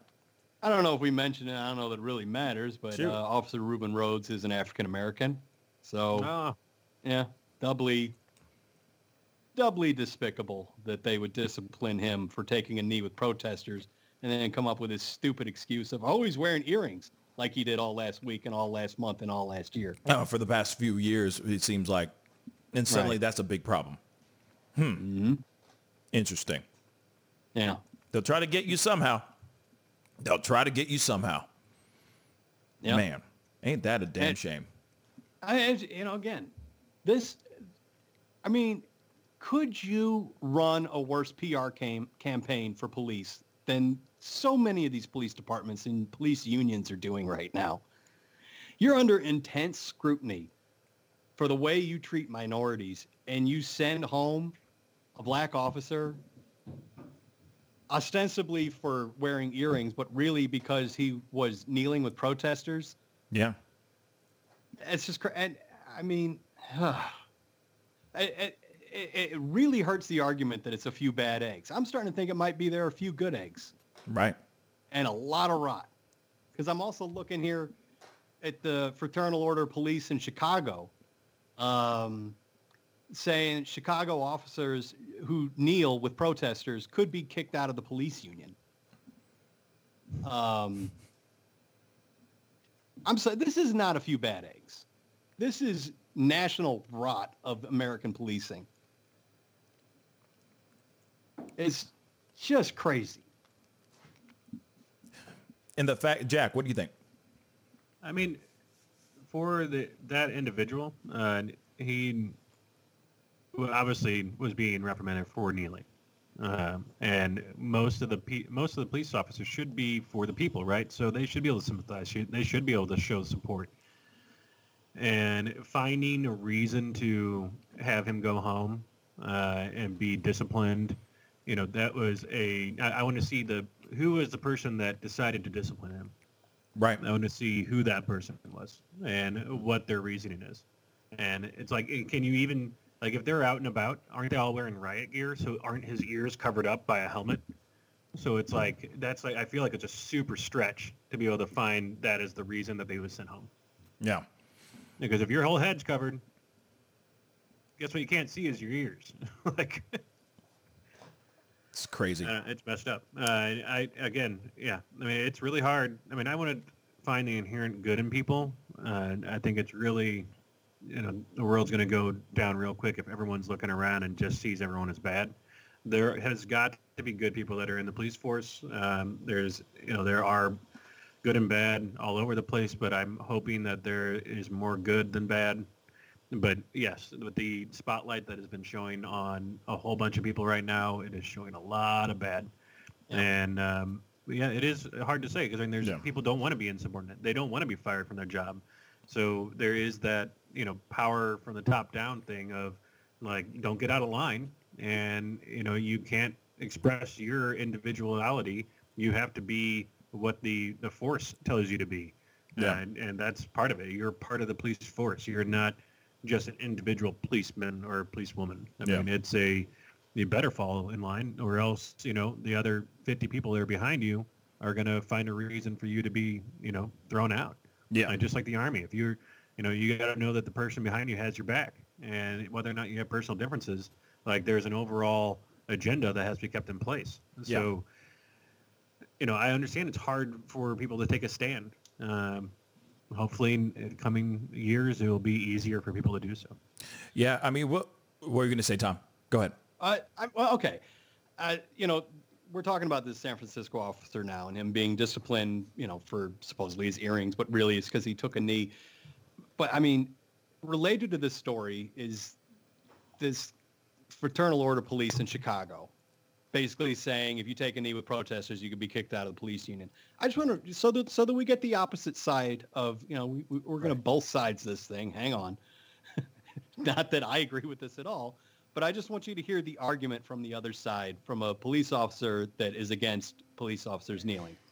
This is a quote from Fraternal Order of Police President John Catanzara of Chicago.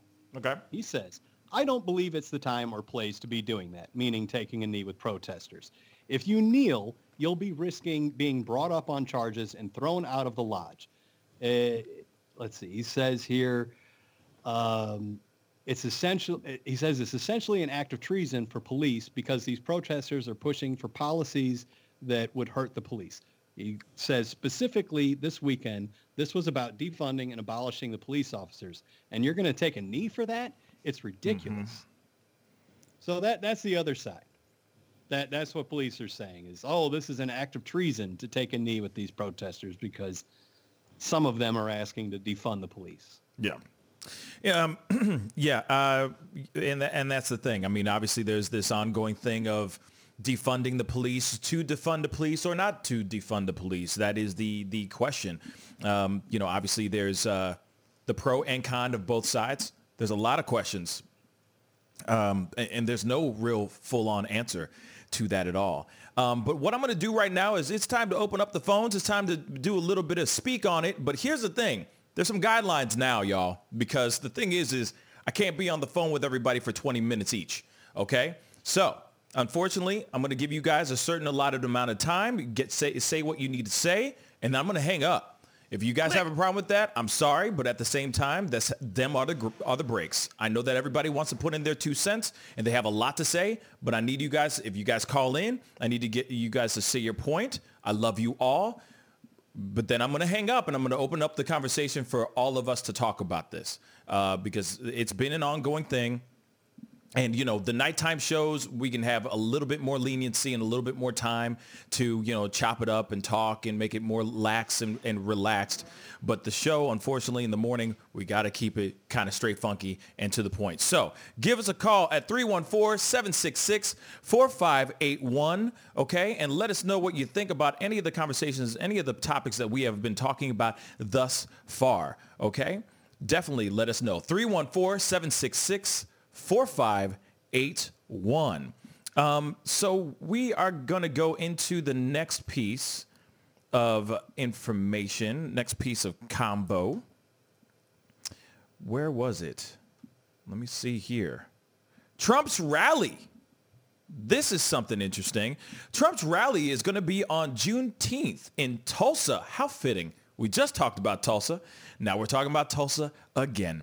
Um, now, June uh, the the the rally, Trump's rally is going to be on Juneteenth in Tulsa, and people are saying that this is a racist slap in the face. Tommy Boy, speak on it.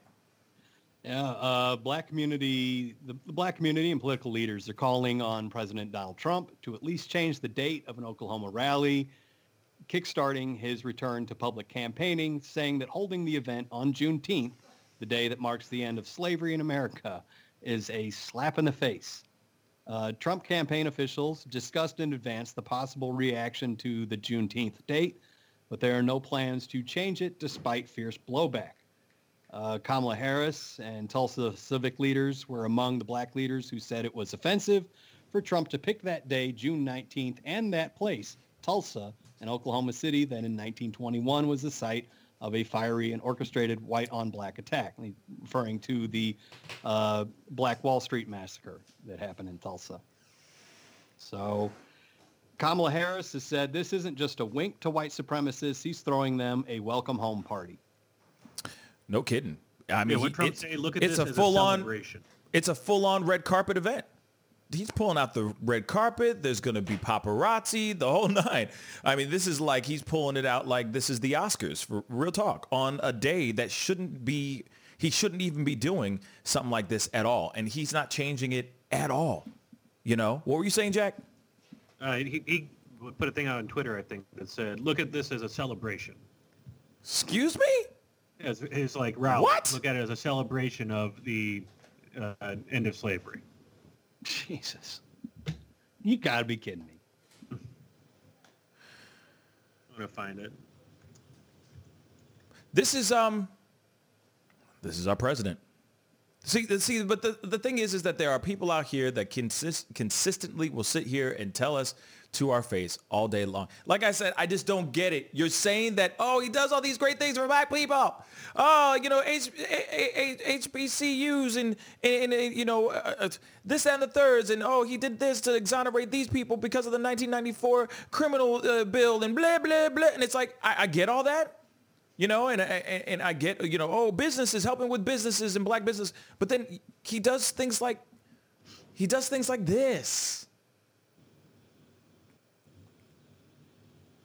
You know, if it was like another day, if Juneteenth s- stood for like, I don't know, something that had to do with something serious and and and had to do something for for white people, you know, well, one, he'd still do it anyway, I think, because he would just capitalize on that as much as he could.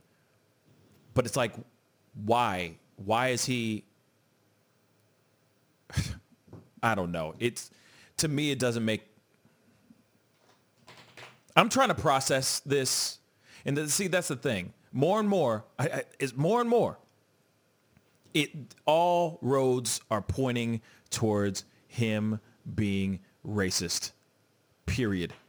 If he was oh. somebody who was trying to do something where out, go out of his way to show that he is not a racist human being, he would not. Of all days, Juneteenth, y'all, you don't think he would have been like, well, wait a second, actually, that's not a good idea. Can we do the day after, though?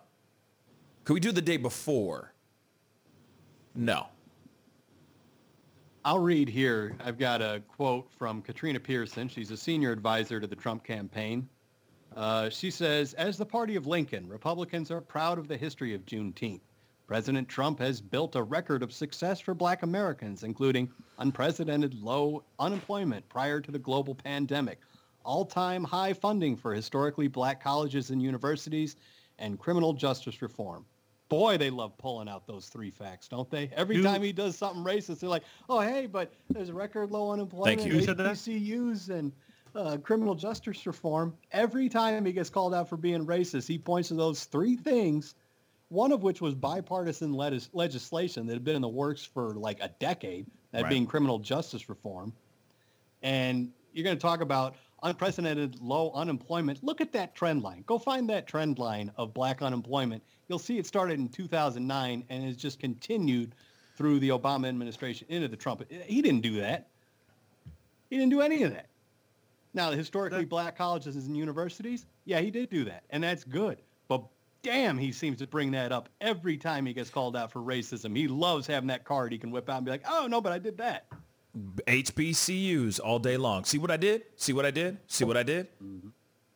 But then George Brown, I mean, uh, George Floyd happens. And then it's like, no, not, I'm not even batting an eye to that. Y'all are terrorists. It's all in Antifa. It's all this other stuff. Then now Juneteenth is happening and he has the audacity to put to do his like he can't even pay respect to that day. He has to put his stuff on top of that as basically a middle finger to the Black Lives Matter movement. No one's seeing this. I mean, we're seeing this. Uh, you know, all three of us are seeing this. You know, we all seeing this. But I'm talking about, is everybody else seeing this? Just put the two and two together. Put the math together. You cannot tell me that this is not kind of messed up. You know what I'm saying? the video I sent you for the from the White House press secretary uh, responding to why it's going to happen on Juneteenth. Oh, you sent me a video? Yeah. Okay, hold up. We're going to do this This is Tom, who are you reading that quote from? That was uh, Kr- Katrina Pearson, I believe. Okay, this is from the White House press secretary, Kayleigh. Kayleigh McEnany- Ma- Mc- Oh, yeah, McEnany. that one. Kayleigh Okay. Manama What's her name? Kayleigh Mc- Kate McKinnon, right? no, it's uh, Kayleigh Mc. Annie? Yeah, it's- M it's a tough one to C say. N E A N Y. McEnany? I was Mac- having trouble with that There we go. yesterday or two That days sounds ago. good. McKinney? McKinney. Mc- McKinney. McKinney. I don't know. McKinney. McKinney. Mecca Mecca say Mecca Samu something like that. Mecca Lecca High Mecca Heiny Ho. Okay. That's who the press secretary should be. It's Jeannie. Right? Jeannie. Yeah. Wait, I'm trying to pull this up, guys. Sorry. Hold on, I gotta I gotta mute you guys real quick. Oh, this is got this is gonna be good. I have a feeling. We got a little bit of an ad. We gotta, you know, gotta love these ads. Gotta love these ads, y'all. Um, but anyway, uh, like I said, they're trying to find any excuse. Like they're trying to do, you know, it's the art of spin. It's the art of spin, y'all. He, they are really, they are literally going out of their way to try to see what they can do in regards to spinning this as many ways as they can. This is trash. This is trifling, y'all. Like I said, this is some, this is some BS. This is some true BS. Hold up, guys. I'm queuing it up. It's finally done. Here is this woman in all her glory. McKinney. Mecca lecca hi mecca hiney ho. Here we go. What does Juneteenth mean to President Trump, and is it appropriate for him to be holding a rally on Juneteenth? Look, Friday? President Trump is, the African American community is very near and dear to his heart. Um, at No, it's not. these rallies, he often shares the great work he has done for minority communities. Um, when you look at the fact that this president got criminal justice reform done, that this president brought us the lowest African American unemployment numbers in the history of our country, that this president made HBCU funding permanent. Um, he's working on rectifying injustices, injustices that go back to the very beginning of this country's history. Um, so it's a meaningful day to him, um, and it's a day where he wants to share some of the progress that's been made as we look forward and more that needs to be done, especially as we're looking at this police reform. Okay. Uh, you I know, like can, can I say something? person I was going to him. say, I know that was hysterical. hold up, hold up, hold up. Tide Power Pods, one up the cleaning. This thing is losing its mind. Hold up. Trying to have control of this thing, and it's not being my friend. And I was trying to pull that back. See, this this this is when I wish it was YouTube because it it it is uh, there's no control over it at all, man. Um, so anyway, sorry guys. Uh, um, if you find it on YouTube, that would be really really great. Um, Jack, if you can hear me. Um, Yeah. Sorry. Uh, so because the thing is, is because I, I didn't hear anything you guys just said. I was trying to throw up the try to run it back again, but it's it's being a big pain in the ass. Like especially when it's in those embedded websites and stuff, man. Like that stuff gets really really aggravating. But it's basically like every single time that um, anybody who represents Trump, anybody, they always throw out those three bullets, just like Tom just said. But it's also it's almost like it that is his equivalent of. I got three black friends. I can't be racist. It's literally what it is. See what I did? See what I did there though? You know what I'm saying? To see my black see black friends. I'm not racist. I got black people in my in my in my phone that I call. None of them are named Tyrone. Hey, look at that. See? See? I got diverse friends. That's all he's doing every single time. See the three things that they did? Oh, you know, this and this and the HBCUs and the no, no, no, no. It's like, shut up. You are just making excuses and it just looks bad. Quit using those excuses. If you had a longer laundry list of things that you've done, you wouldn't have to say anything. You wouldn't have to consistently prove yourself that you've done things for the black community. Period. We would already see it. It'd be like, we salute you, bruh. We got you. Yes, Trump is Trump is for the black people. No, he's not. Hell to the no. I sent you a video. It starts at Yeah, about 30 I sent one seconds. too. Thank Yep. you. Let me let me you said both you guys are like bruh. You know what I'm No, saying? you, you missed us when we were muted. I said, and cue the black person walking behind her during the conference. Yeah, and that's They're what I was like, and go. Yeah, Yeah, let me, I'm just imagining that guy's just thinking like nothing to see here, just some lying old white woman. yeah, nothing to see here. Sprinkle some crack on her. Um, hold on one second. Oh man. Um, so let me find. It's 30 seconds in. You said. Let me find this. Oh, I. Okay. Hold on. Let me cue this up again. Like I said, it's just like she's she is sitting there going, "I am going to try to make as many excuses as I can because I, it's uh, it's what I'm paid to do. These are the excuses." But here we go. Him to be holding a rally on Juneteenth next Look, Friday. President Trump is, uh, One more the. African American community is very near and dear to his heart. Um, at these rallies, he often shares the great work he has done for minority communities. Um, when you look at the fact that this president got criminal justice reform done, What does he do? What does he do for the president? I I wonder what he's do what he does because no way, shape, or form would he be able to walk behind her like that. You know what I'm saying? He would not have any like they would literally. There's no way he he would not be able to uh, break through security and just walk right, Right. behind her. So he he obviously wasn't tackled. he he would yeah he would have gotten tackled so hard. So like, what does he do for the president, or what is what does he do at the White House?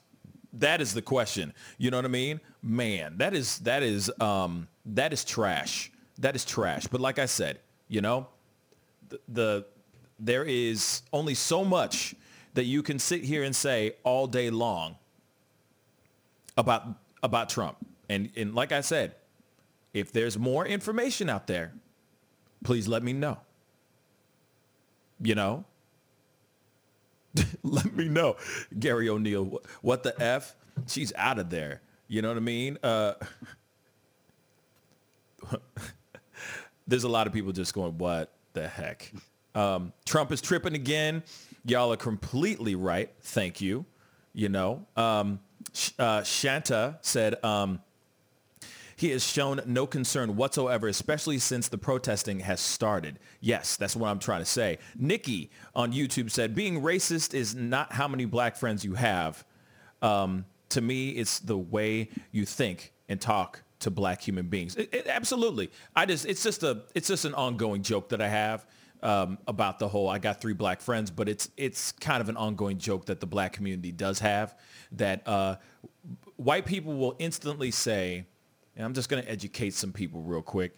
White people will instantly say, oh, I can't be racist. I have black friends.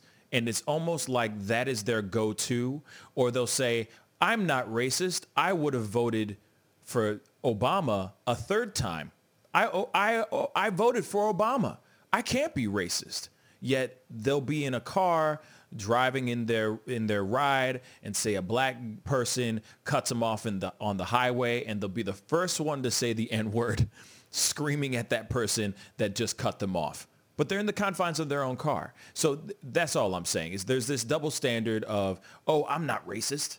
I'm not racist. I got black friends. And it's like see the fact that you have to throw that out there says something. And the other thing is, is when people have to sit there and feel like they're obligated to let you know, if they have to prove that they are not racist, 95% of the time they is. Just so you know.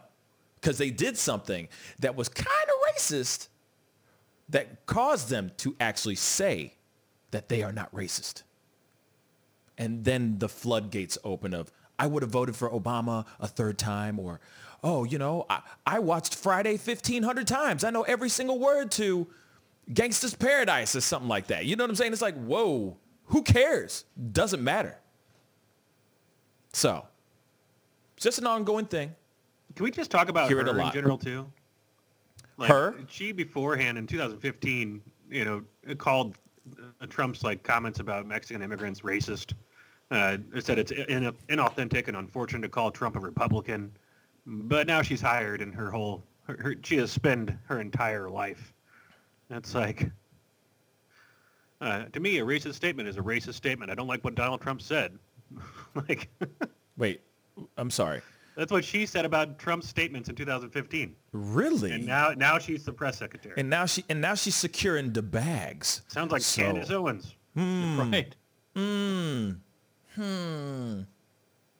Now she's trying to secure the bags. That's all she's trying to do. She's trying to secure the bags.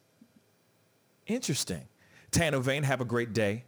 Thank you so much for watching. She said uh, they said great show today, but they got to head out. So thank you, thank you. Uh, Enemy Nation just said something, and he's he's been repeating it because he wants to make sure that uh, it's been seen. So I'm seeing it. I'm gonna read it out loud for you. Okay. Enemy said the greatest enemy of knowledge is not ignorance. It is the illusion of knowledge. Because, you know, obviously I said some things in regards to in regards to uh, we we all said the same things about oh the, here's these three bullet points that he has the only three bullet points that he has the only so mm, i don't know unless there's some other things that you don't know that we don't know then send it to us but as far as i'm concerned i have yet to see anything else i have yet to see other things you know Secondhand Biker said, can you be white and not racist? That's a very good question, Secondhand Biker. Hmm. I think, okay, you know what? I'm going to say this, and I'm going to keep it straight funky. I think everybody's a little racist. I think everybody is, even black people. You know, they, the, there's a, that ongoing argument that, uh, that black people cannot be racist. Um, I think black people can be racist too. You know, I think stereotypes think, have been impounded into people's heads. Exactly. So no matter what, you know, if you get cut off by some Asian person, you're automatically probably thinking, "Yep, well there he is perpetuating his own stereotype." Like seriously, you might be thinking that. Just because it was ingrained in your brain. You know, I feel like racism is something that has been instilled in our brains since day 1 or since the moment we have witnessed or heard or, you know, seen racism firsthand. You know? But mm-hmm. yes, I think everybody's a little racist. Everybody. Shoot, even shoot, I, I'm I could be racist sometimes too. Shoot, I'm not going to sit here and fake the funk. I'm not going to sit here and say that I'm perfect. even though I've, I, I've heard even though I am. yes, yes, yes. Uh, so there you go. I want to. I want to hear your white person impersonation again. Is, is it? Where's, where's that white hick in you? That's, uh, uh, the America. Yeah, the America. Come on now. Yeah, America. We're gonna go down and get us some moonshine and play a song with our Piccadillys. I don't know what that is. Anyway. or or it's the or it's the white girl. The the Valley girl white girl. Oh my god, it's gonna be so cute. Oh my god. I got the greatest idea. So I do have those. You know what I'm saying? So yeah, everybody's a little racist. Everybody. And I think it's a matter of just acknowledging that and l- knowing that you have that in the back of your mind but you're also unlearning that racism. Does that make sense? You know, yeah. if you acknowledge, okay, I fully see that I'm not fully 110% all the way woke, you know, that I am I am human and that I'm learning as I'm going because that's what life is all about. And consistently trying to unlearn certain things, then I think that's okay as long as you acknowledge that you have a, a bit of ignorance in your brain. Yeah. If you if you don't acknowledge that, then that's when you are seriously a racist. A racist. See what I'm saying? You are a a full on absolutely fluent in the language of racism. You're not trying to dumb it down or unlearn it or push it over to the side and t- learn a new language. You are only learning the language of hate. So therefore, you are fluent. Therefore, you are a racist. But I think everybody knows a little bit of Spanish. Does that make sense? Everybody's a little bit of, you know, donde está, you know what I mean? Agua. Everybody knows, uh, you know, the racial slurs out there. You know what I'm saying? Everybody knows them. But does it mean that we start going and learning more and trying to expand our vernacular in racism? Trying to learn the vocabulary in all the BS rhetoric and racist rhetoric that's out there? If you start doing that, that is a problem. Therefore, you are fluent in the language of racism. Therefore, you are uh, racist. See what I'm saying? Yep. But other than that, everybody has a little bit of racism in them. This just yeah. is what it is. I've been thinking about this over the last week, and you know, you hear all the time, you know, we aren't born into this world being racist. You know, we aren't, uh, you know, children aren't racist. And I get where they're coming, where people that say that are coming from with that argument. But I think it's a little bit of an oversimplification. You could have the best, I mean, you know, just speaking as a white guy, you could have the best, most woke, non-racist parents in the world. But if you grow up in, Amer- in America, and America is a racist country, just straight up, founded on genocide, built by slavery, racist country. Um, if you grow up here and you you're part of the social conditioning in America, Yeah. you can easily fall into the traps of racism. Beautifully said, Tom. And trying to deprogram from that is not easy. It's not easy like, oh, I can just go back to being a kid and see everybody as people. No, you have to deprogram and get that BS out of you Mhm. and learn and empathize. Empathy is hard. It's really hard. yeah. Not like living in America, which is a racist country, not being a racist here is a can be a difficult thing. To put yourself in the shoes of someone whose life experience you have no idea what it is. I mean, it, it's hard. No, absolutely. It, it's something you have to work on every day. So it, it frustrates me sometimes when I'm like, when I see people are like, oh, kids aren't racist. It's like, yeah, they haven't been conditioned yet by America. Deprogramming is tough. Empathy is tough. Trying to see everybody as a human being in a country that wants you to do anything but that is hard. Yes. Um, and, and I'll say this too, because, you know, oh, unless Jack, you, you wanted to say, did you want to say Well, I mean, it, go ahead know, before I it's jump in. I mean, if the if you turn on the news, everything in the news is negative. Imagine if the news stations only put out positive news about people. Otherwise, when you look on turn on the news, this person was shot, this person was robbed, this person was killed, this person did this, this person did that. Like it's highlighting the negativity of our society. If the news only highlighted all the good, I think that one, that would be programming us differently. Otherwise, it just makes us look at society as, oh my gosh, I'm para evil in the world. And that's what really perpetuates all those stereotypes because it's like, look, another person did this. Uh, another black person did this. Another white person did this. Look what happened here.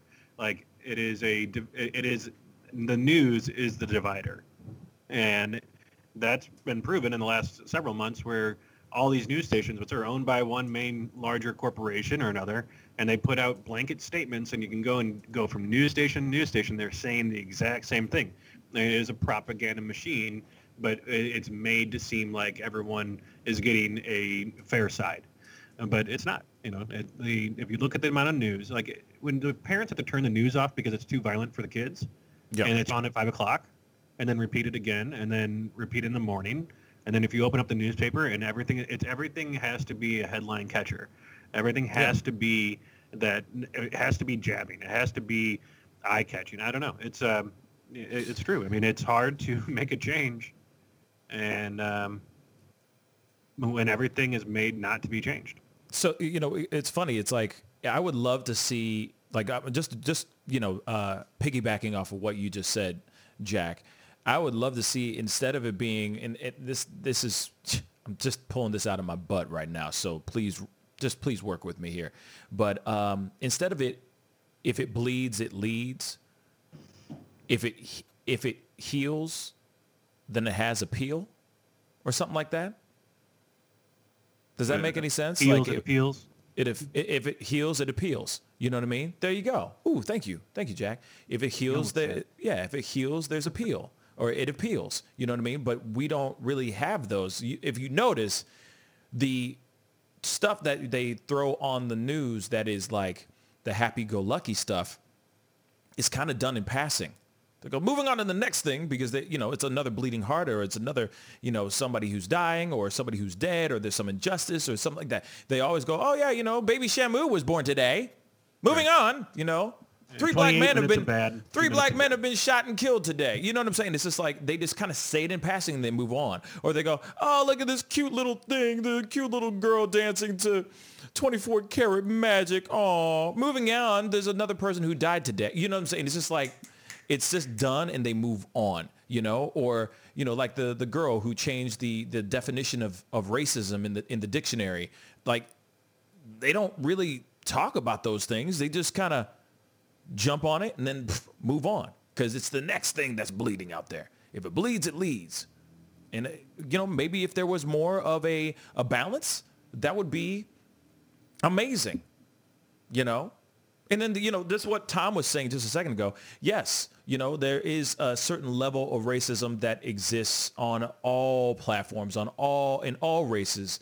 You know, um, shoot, you know, I'll, I'll, I'll uh, let me say two different stories real quick. You know, there's black, uh, say a white guy who is he's got plenty of black friends, the whole nine. You know what I mean? He's he's he's you know he's uh, uh, you know he is not at the surface level racist in the slightest bit. You know, he's got his black friends. He's he's got a he's got a very integrated lifestyle. He's got a very integrated group of friends. The whole nine. They're all people from all walks of life. The whole nine. Okay, and uh, looking like a damn like you know Gap commercial for crying out loud. It's just multi multi multiracial, multicultural, the whole nine.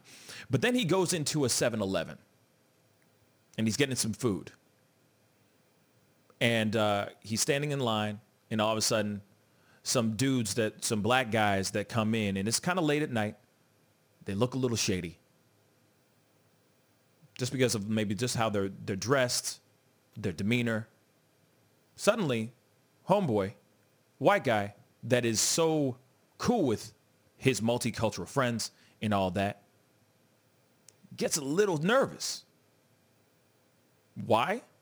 Because of all the things that are ingrained in his brain from what he has consumed on social media, what he has seen in, on TV, and what society has instilled in his brain as well. These are the same people. They look exactly like his friends John and, you know, Jacob and Jingleheimer Smith. Okay? His name is my name too. But apparently, they, these guys look exactly like his best friends. Yet he's still nervous because he sees at face value what they present themselves as.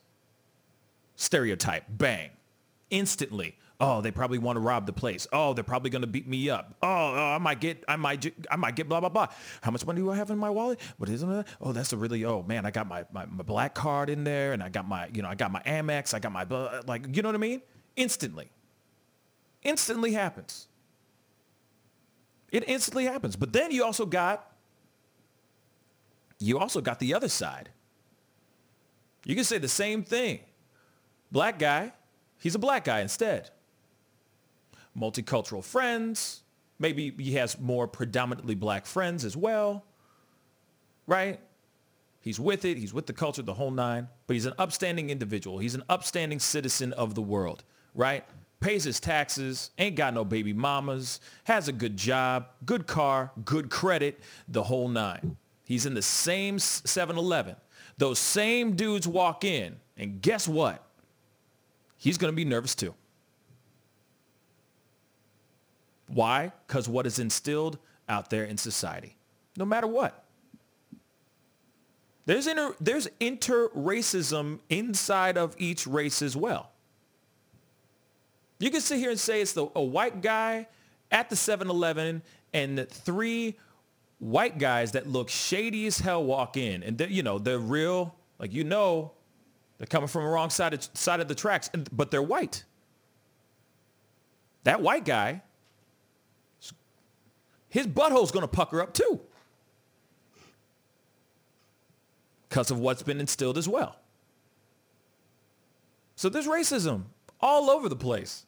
I mean, you, you we can go into different like uh, categories, and we can go. You know what I mean? We can keep it going and go, and like the list goes on and on and on and on. This turns into like a soap opera to the point where you find out that you have like a a, a, a, twin, you know, an evil twin that you never knew that, that even existed on the other side of the world. You just never know. It's it's so crazy. It gets so deep.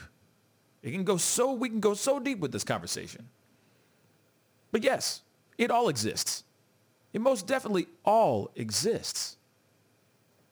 Just a matter of how we unlearn it and how we keep pressing forward. You know what I mean? Absolutely. And Gary Couldn't just agree more. Gary just said, damn, what kind of a world do we live in when all this still happens? Shaking my head. You know, and that's the thing, man. I don't know I don't know. You know, like it's not like we see a lot of movies where, you know, or TV shows or news where we see people all getting together and doing great, wonderful things. You know, aside from the Black Lives Matter movement, you know, but that's what one of the things that they're fighting against is has something to do with racism. But it's not like we're all coming together, you know, hands across the world type of thing. Like we are all human beings and we are all one. You know, we don't, we're not, we're not putting positive things and putting those things on a pedestal. We're, we're constantly throwing, we're not showing those things, like Jack just said. We don't show people trying to heal the world. We don't. That good news network, you know? Yeah. Yeah, some yeah, that's some good news. You know what I mean? Absolutely. Now, if there was some di- if there was more diversity like that outside of this place, outside of just some good news, that would be amazing. But unfortunately, we don't have that. So yeah, shaking my head. We need to be on a different world. We need to we need to be creating a different world right now. And yes, we, we need to put protest and all that. We need to, it, it needs to get ugly before it gets beautiful again. But I'm hoping that when we get on the other side of this stuff, the world can actually start looking at each other as human. Not just a race, not just as, oh, he's black and he's this and, you know, here's his, you know, like some kind of caste system. You know what I'm saying? Uh, like push all that ish out of the side on the side and just be like yo we are all living human beings. We are all breathing. We all have a heart that beats. We all bleed red. We are human. But it only happen when we actually make that effort. But we are lazy and we have crazy ADHD our focus goes everywhere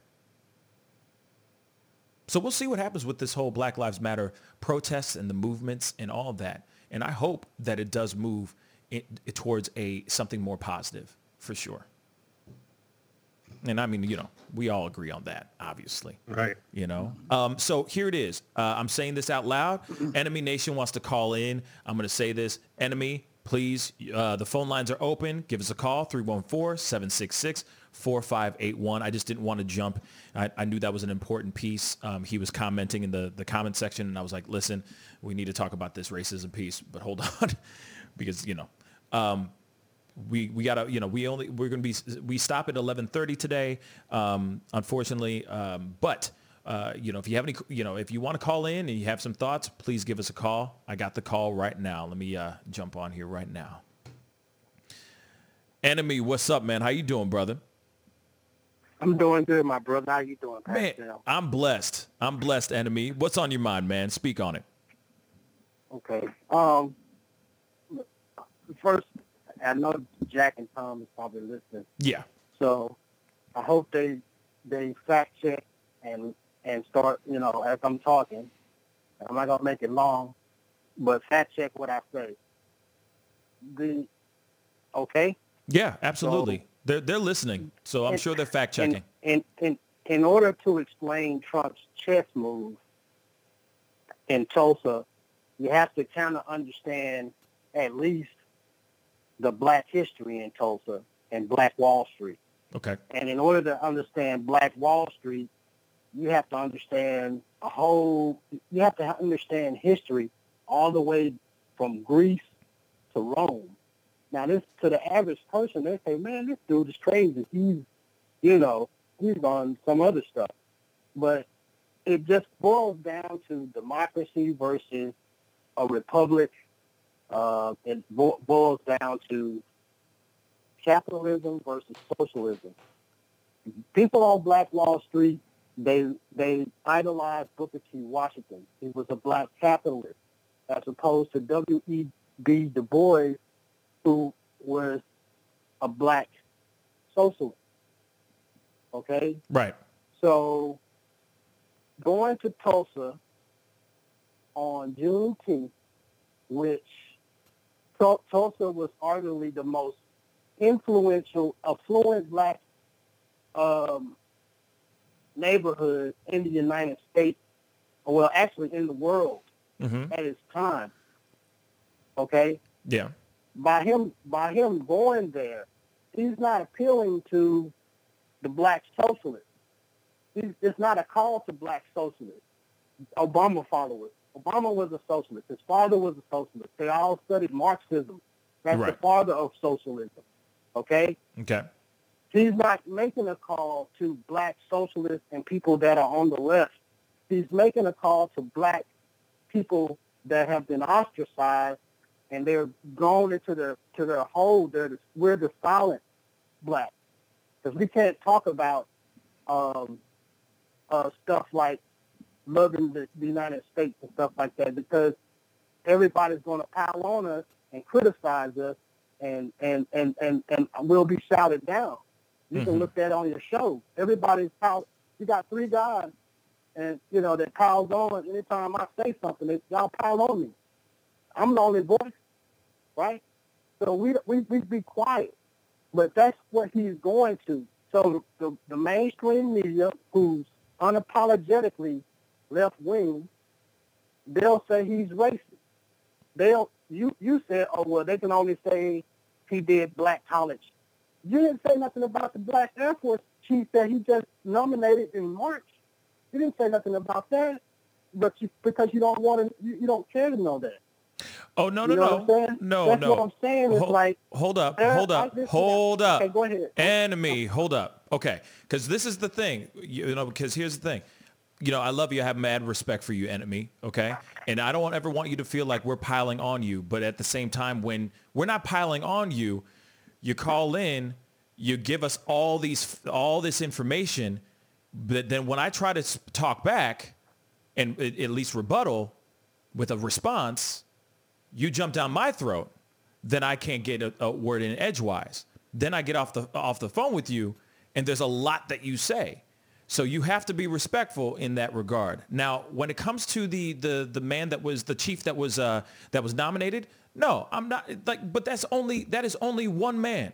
Yes, that is an amazing situation. That is an amazing piece. That is an amazing piece of information. But at the same time, that is one thing that he's that he's done since this whole thing has happened.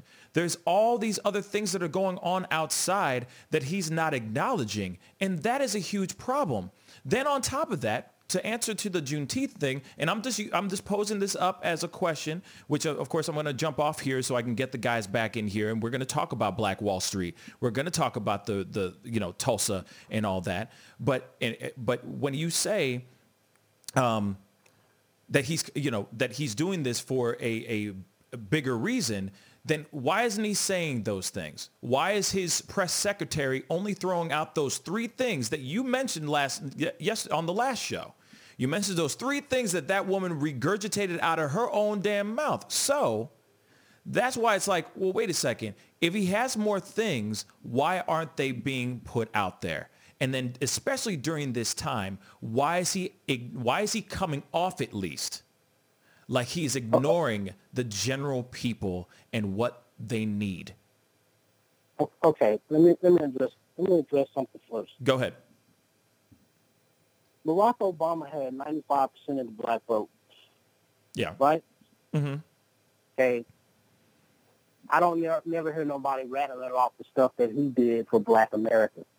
All right. Yes, black Americans did start to fall. Black American unemployment did start to fall under his administration. But at the same time, white and black the black unemployment fell, but the black wealth fell even further. Now, white wealth, on the other hand, grew 50%. Mm-hmm. So it took it took Barack Obama seven years out of an eight year term to, to get black unemployment out of ten out, out, of, out of double digits. It took him seven years. Now white unemployment on the other hand and white wealth grew uh grew by fifty percent.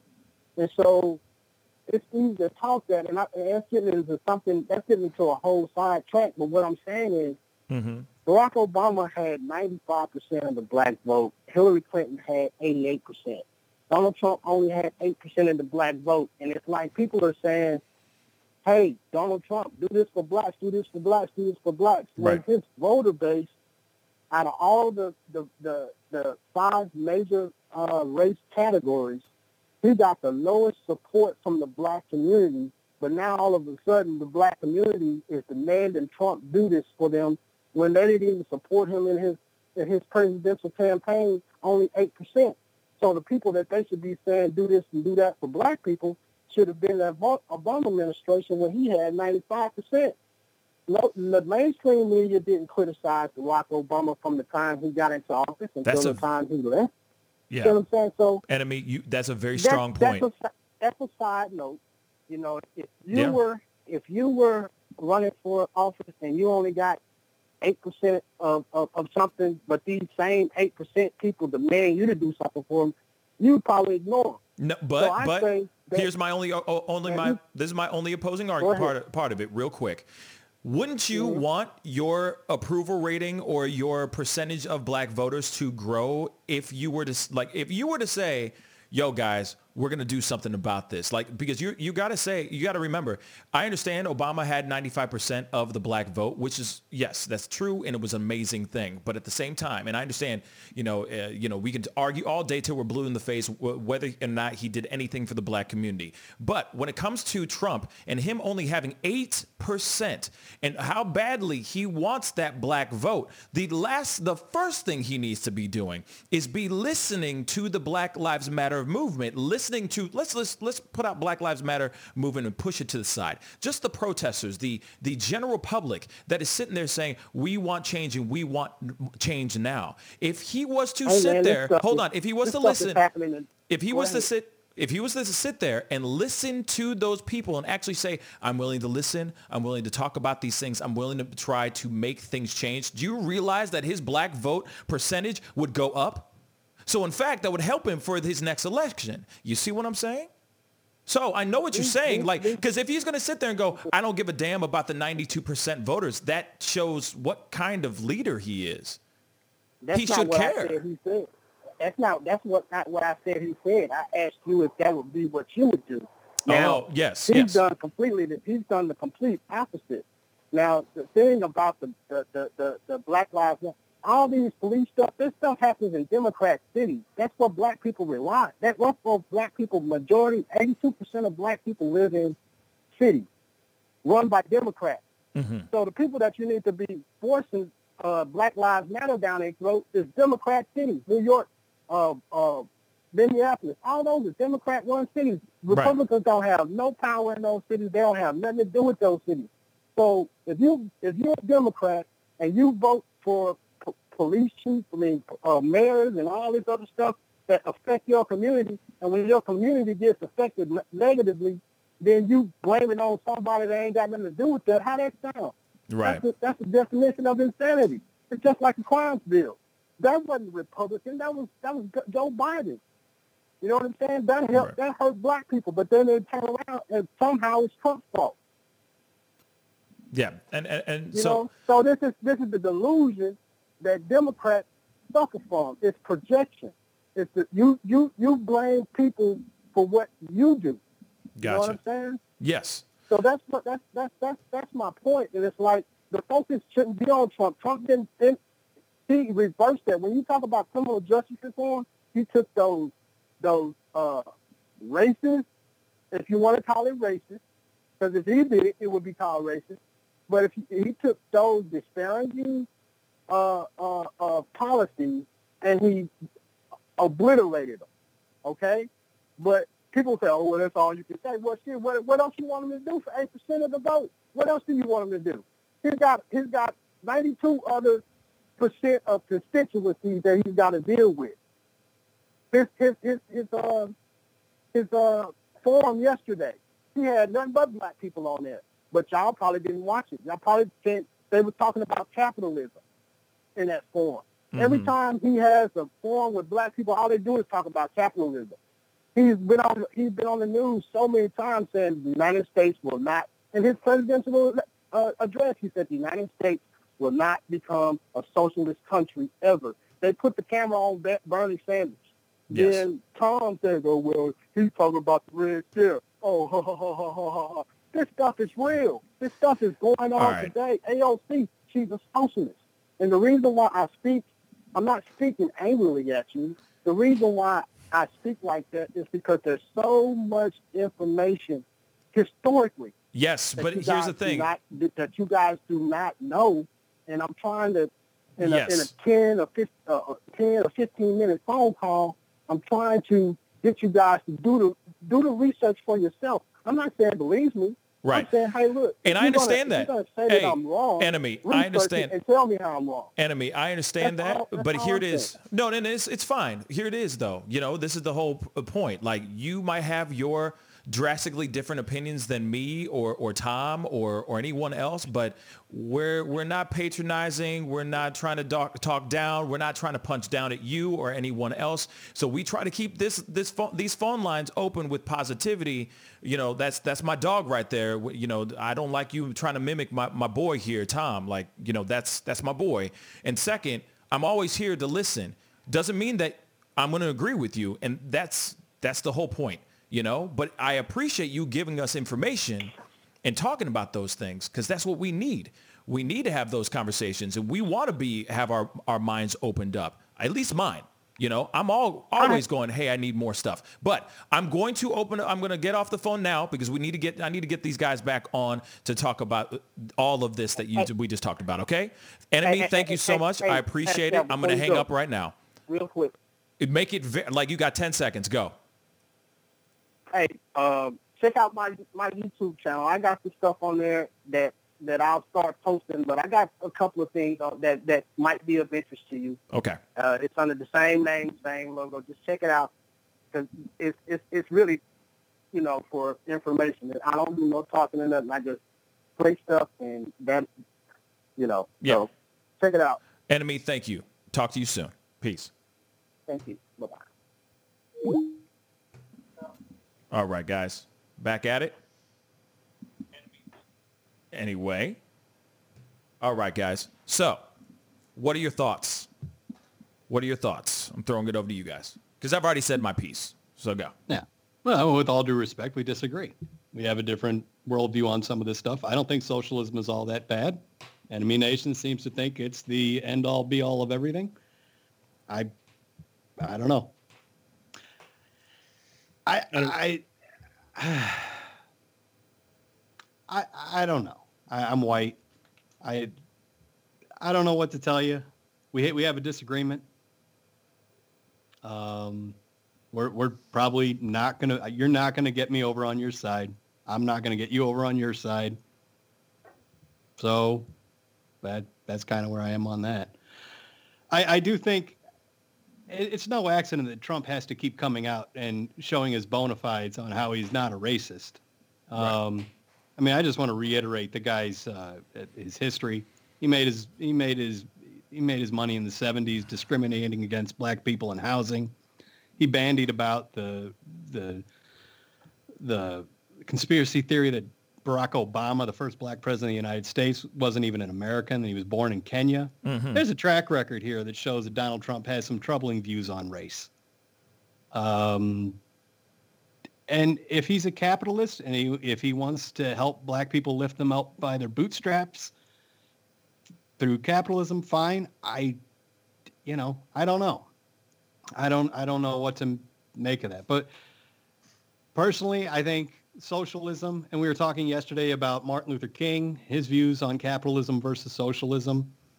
Uh, since from 1619 until the present day, there have been systemic roadblocks that have been put up to keep black people from accruing wealth.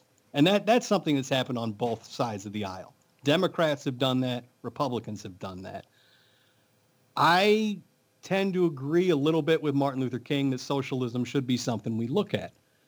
That redistribution of wealth should be something we look at because 13% of this population's ancestors weren't allowed to accrue wealth. And I think they're owed. And I capitalism isn't going to do that for them. Socialism will. Um, and that's not to say I think Enemy Nation is wrong or isn't entitled to his opinion. Of course It's not. just saying I have a different viewpoint on this.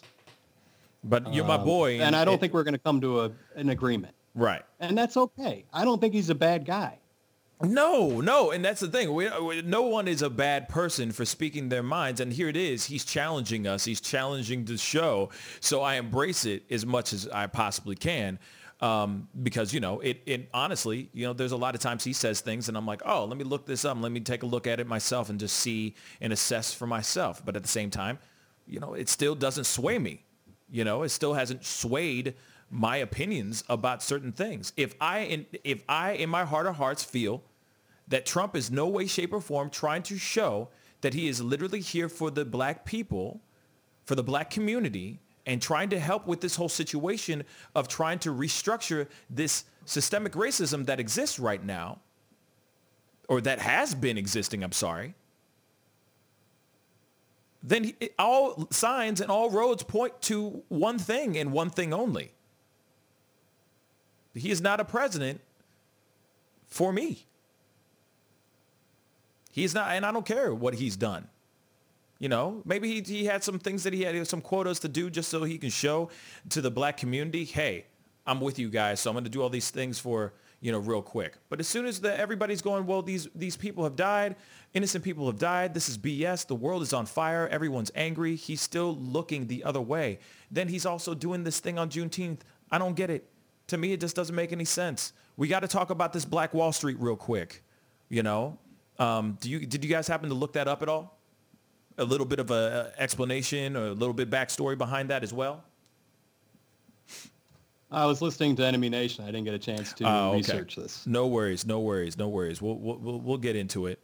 Um, I I, And I- I mean, I, I know, I know a little bit about it. I mean, about Right. Wall Street. yeah. I mean, you got some? What say Uh. I mean, I mean, we could have a whole, you know, conversation about Black Wall Street for like an entire show. Right, exactly. I mean, Right. it's a pivotal Well, moment in for the American last, history. I last know a little minutes bit of stuff about that we got on the show here today. I don't think that we can dive into it. Yeah, we've Right. got 10 minutes. it's five. I mean, We uh, got- I'd we got four minutes. I- one, two, And I, one, I, two, I, two want to clear something up. Hold here. I- up. It's not like I don't know anything about the Tulsa Race Massacre and Black Wall Street. Right. I just don't, you know, I'm not going to be, I'm not going to be able to A, summarize it in 10 minutes and B, Four minutes. dive into the whole capitalist versus socialist thing that Enemy was on. It- you know, I don't know how much that really enters into it. These, these were, uh, these were black people in America trying to make an honest go of it through capitalism, and they were killed and had their homes and businesses burned for doing so. So I can imagine, you know, when that happens to you when you try playing the game of capitalism, I can see why socialism would be an enticing alternative. Right. Uh, so anyway, um, you know, yeah, okay. So here it is. You know, we we will most definitely, you know, uh, look up those things. You know, a- and obviously he put in a lot of questions. Um, and I guess it was bad timing because obviously the show is gonna. We have to wrap up the show here uh, in about three minutes, literally. Um, but uh, at the same time, we can definitely talk about this uh, as a full-on discussion uh, in the next, you know, uh, in the on the next show for sure. Um, but the uh, people are sitting there saying some stupid. Um, so anyway, I think that's like all the same uh, same account, just a different Right. person had multiple accounts. Yeah. That's Right. coming in here and just trolling in the comments. Oh, of Uh, course. but uh, Yeah, any don't pay it. That's all- I, appre- they I appreciate your your your viewpoint. Um, Who? But uh, of Enemy Nation, I appreciate his, his Yeah. viewpoint. Absolutely. You know, and bring it up. He didn't, like he's saying, he doesn't want us to, you know, he's not asking us to change our opinion. He's trying to bring some facts and just more stuff to the table. Uh, I do hope that if he's trying to plug his YouTube, that he's plugging us on his. Uh, you know, little, little, you know, give and go there. Yeah. Uh, and also, you know, he's brought up uh, the percentage of black votes, you know, mul- multiple times when he's called in. Uh, and I didn't know that, you know, just because if you get a small percentage of, of black votes for our president, that, that you're still not allowed to demand or wanting to demand change from that president. Uh, I didn't know Exactly. that the president's not still supposed to support the entire American community. Um, and that's what I feel like is, com- is like when he's saying that, that there shouldn't be uh, able to be demands from the people that were the lowest percentage of voters for the president. Um, you know that that feels weird to say. I mean that's uh, I don't know. Uh, but yeah, we can dive into all that stuff on the next show. I mean there's plenty of stuff to go into uh, Black Wall Street. I mean there's a lot of people that were killed, a lot of people that were injured, uh, and for supporting You know, not it was purely the community going in, killing over 300 people, injuring over 800 people because there was a report that a black man tried to rape somebody, a white woman, and so the entire community went in and then burned down 35 blocks. Yep. So I mean, there's a lot to talk about there. Yep. Um, it's a whole thing.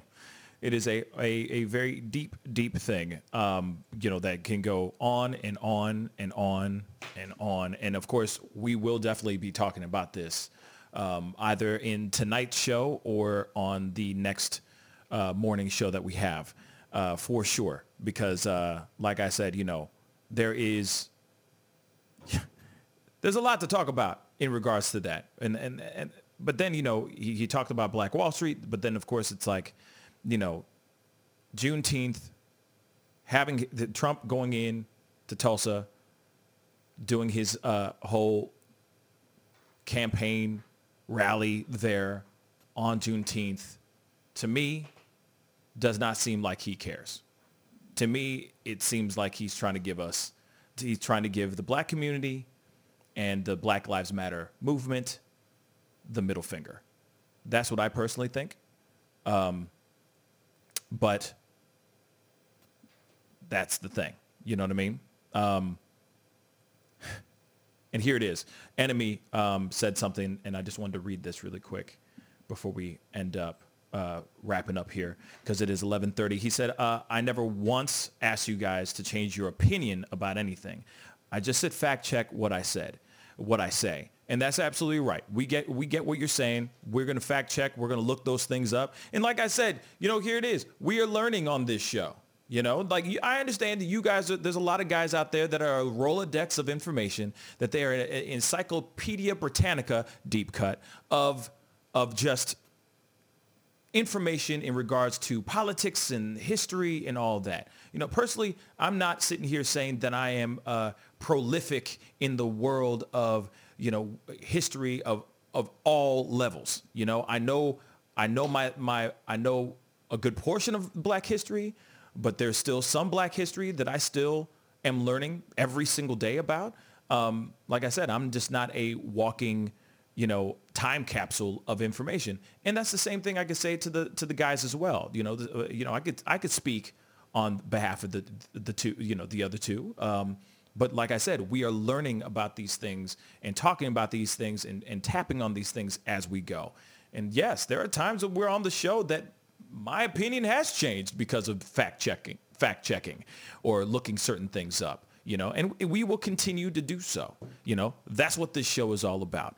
But anyway, we got to get going, guys. Unfortunately, it's 11:31, and it's uh, we're a little bit going a little bit overtime. So I really appreciate everybody being on the show today. I really appreciate it. You know, everybody who uh, has been commenting, being a part of the conversation. What's up, Lax Paint? What's up, Chris Collins on on Facebook? I appreciate everybody tuning in. You know, now it's now it's starting to get um, uh, um, we you know we're we're starting to get uh, uh, um, more people coming in and commenting, but we got to get going. And of course, you know that's the thing. You know, people.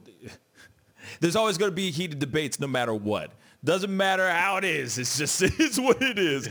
Uh, Secondhand Biker, thank you so much. Wood Grain, what up, man? Thank you so much for being on the show and passionately uh, commenting down below. I appreciate it. But anyway, we have got to get going. Tom, Jack, thank you so much for being on the show. I really, really appreciate it. Thank you. Thank you.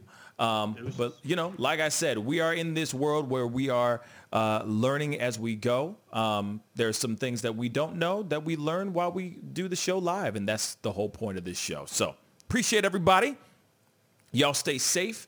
I will be on uh, later on this evening, Friday night. So be sure to tune in we'll be continuing the conversations and having more uh, good times and all that stuff. I love everybody. Love all your faces. Be good to yourselves. Be good to one another. Have a safe and wonderful weekend if I don't see you guys.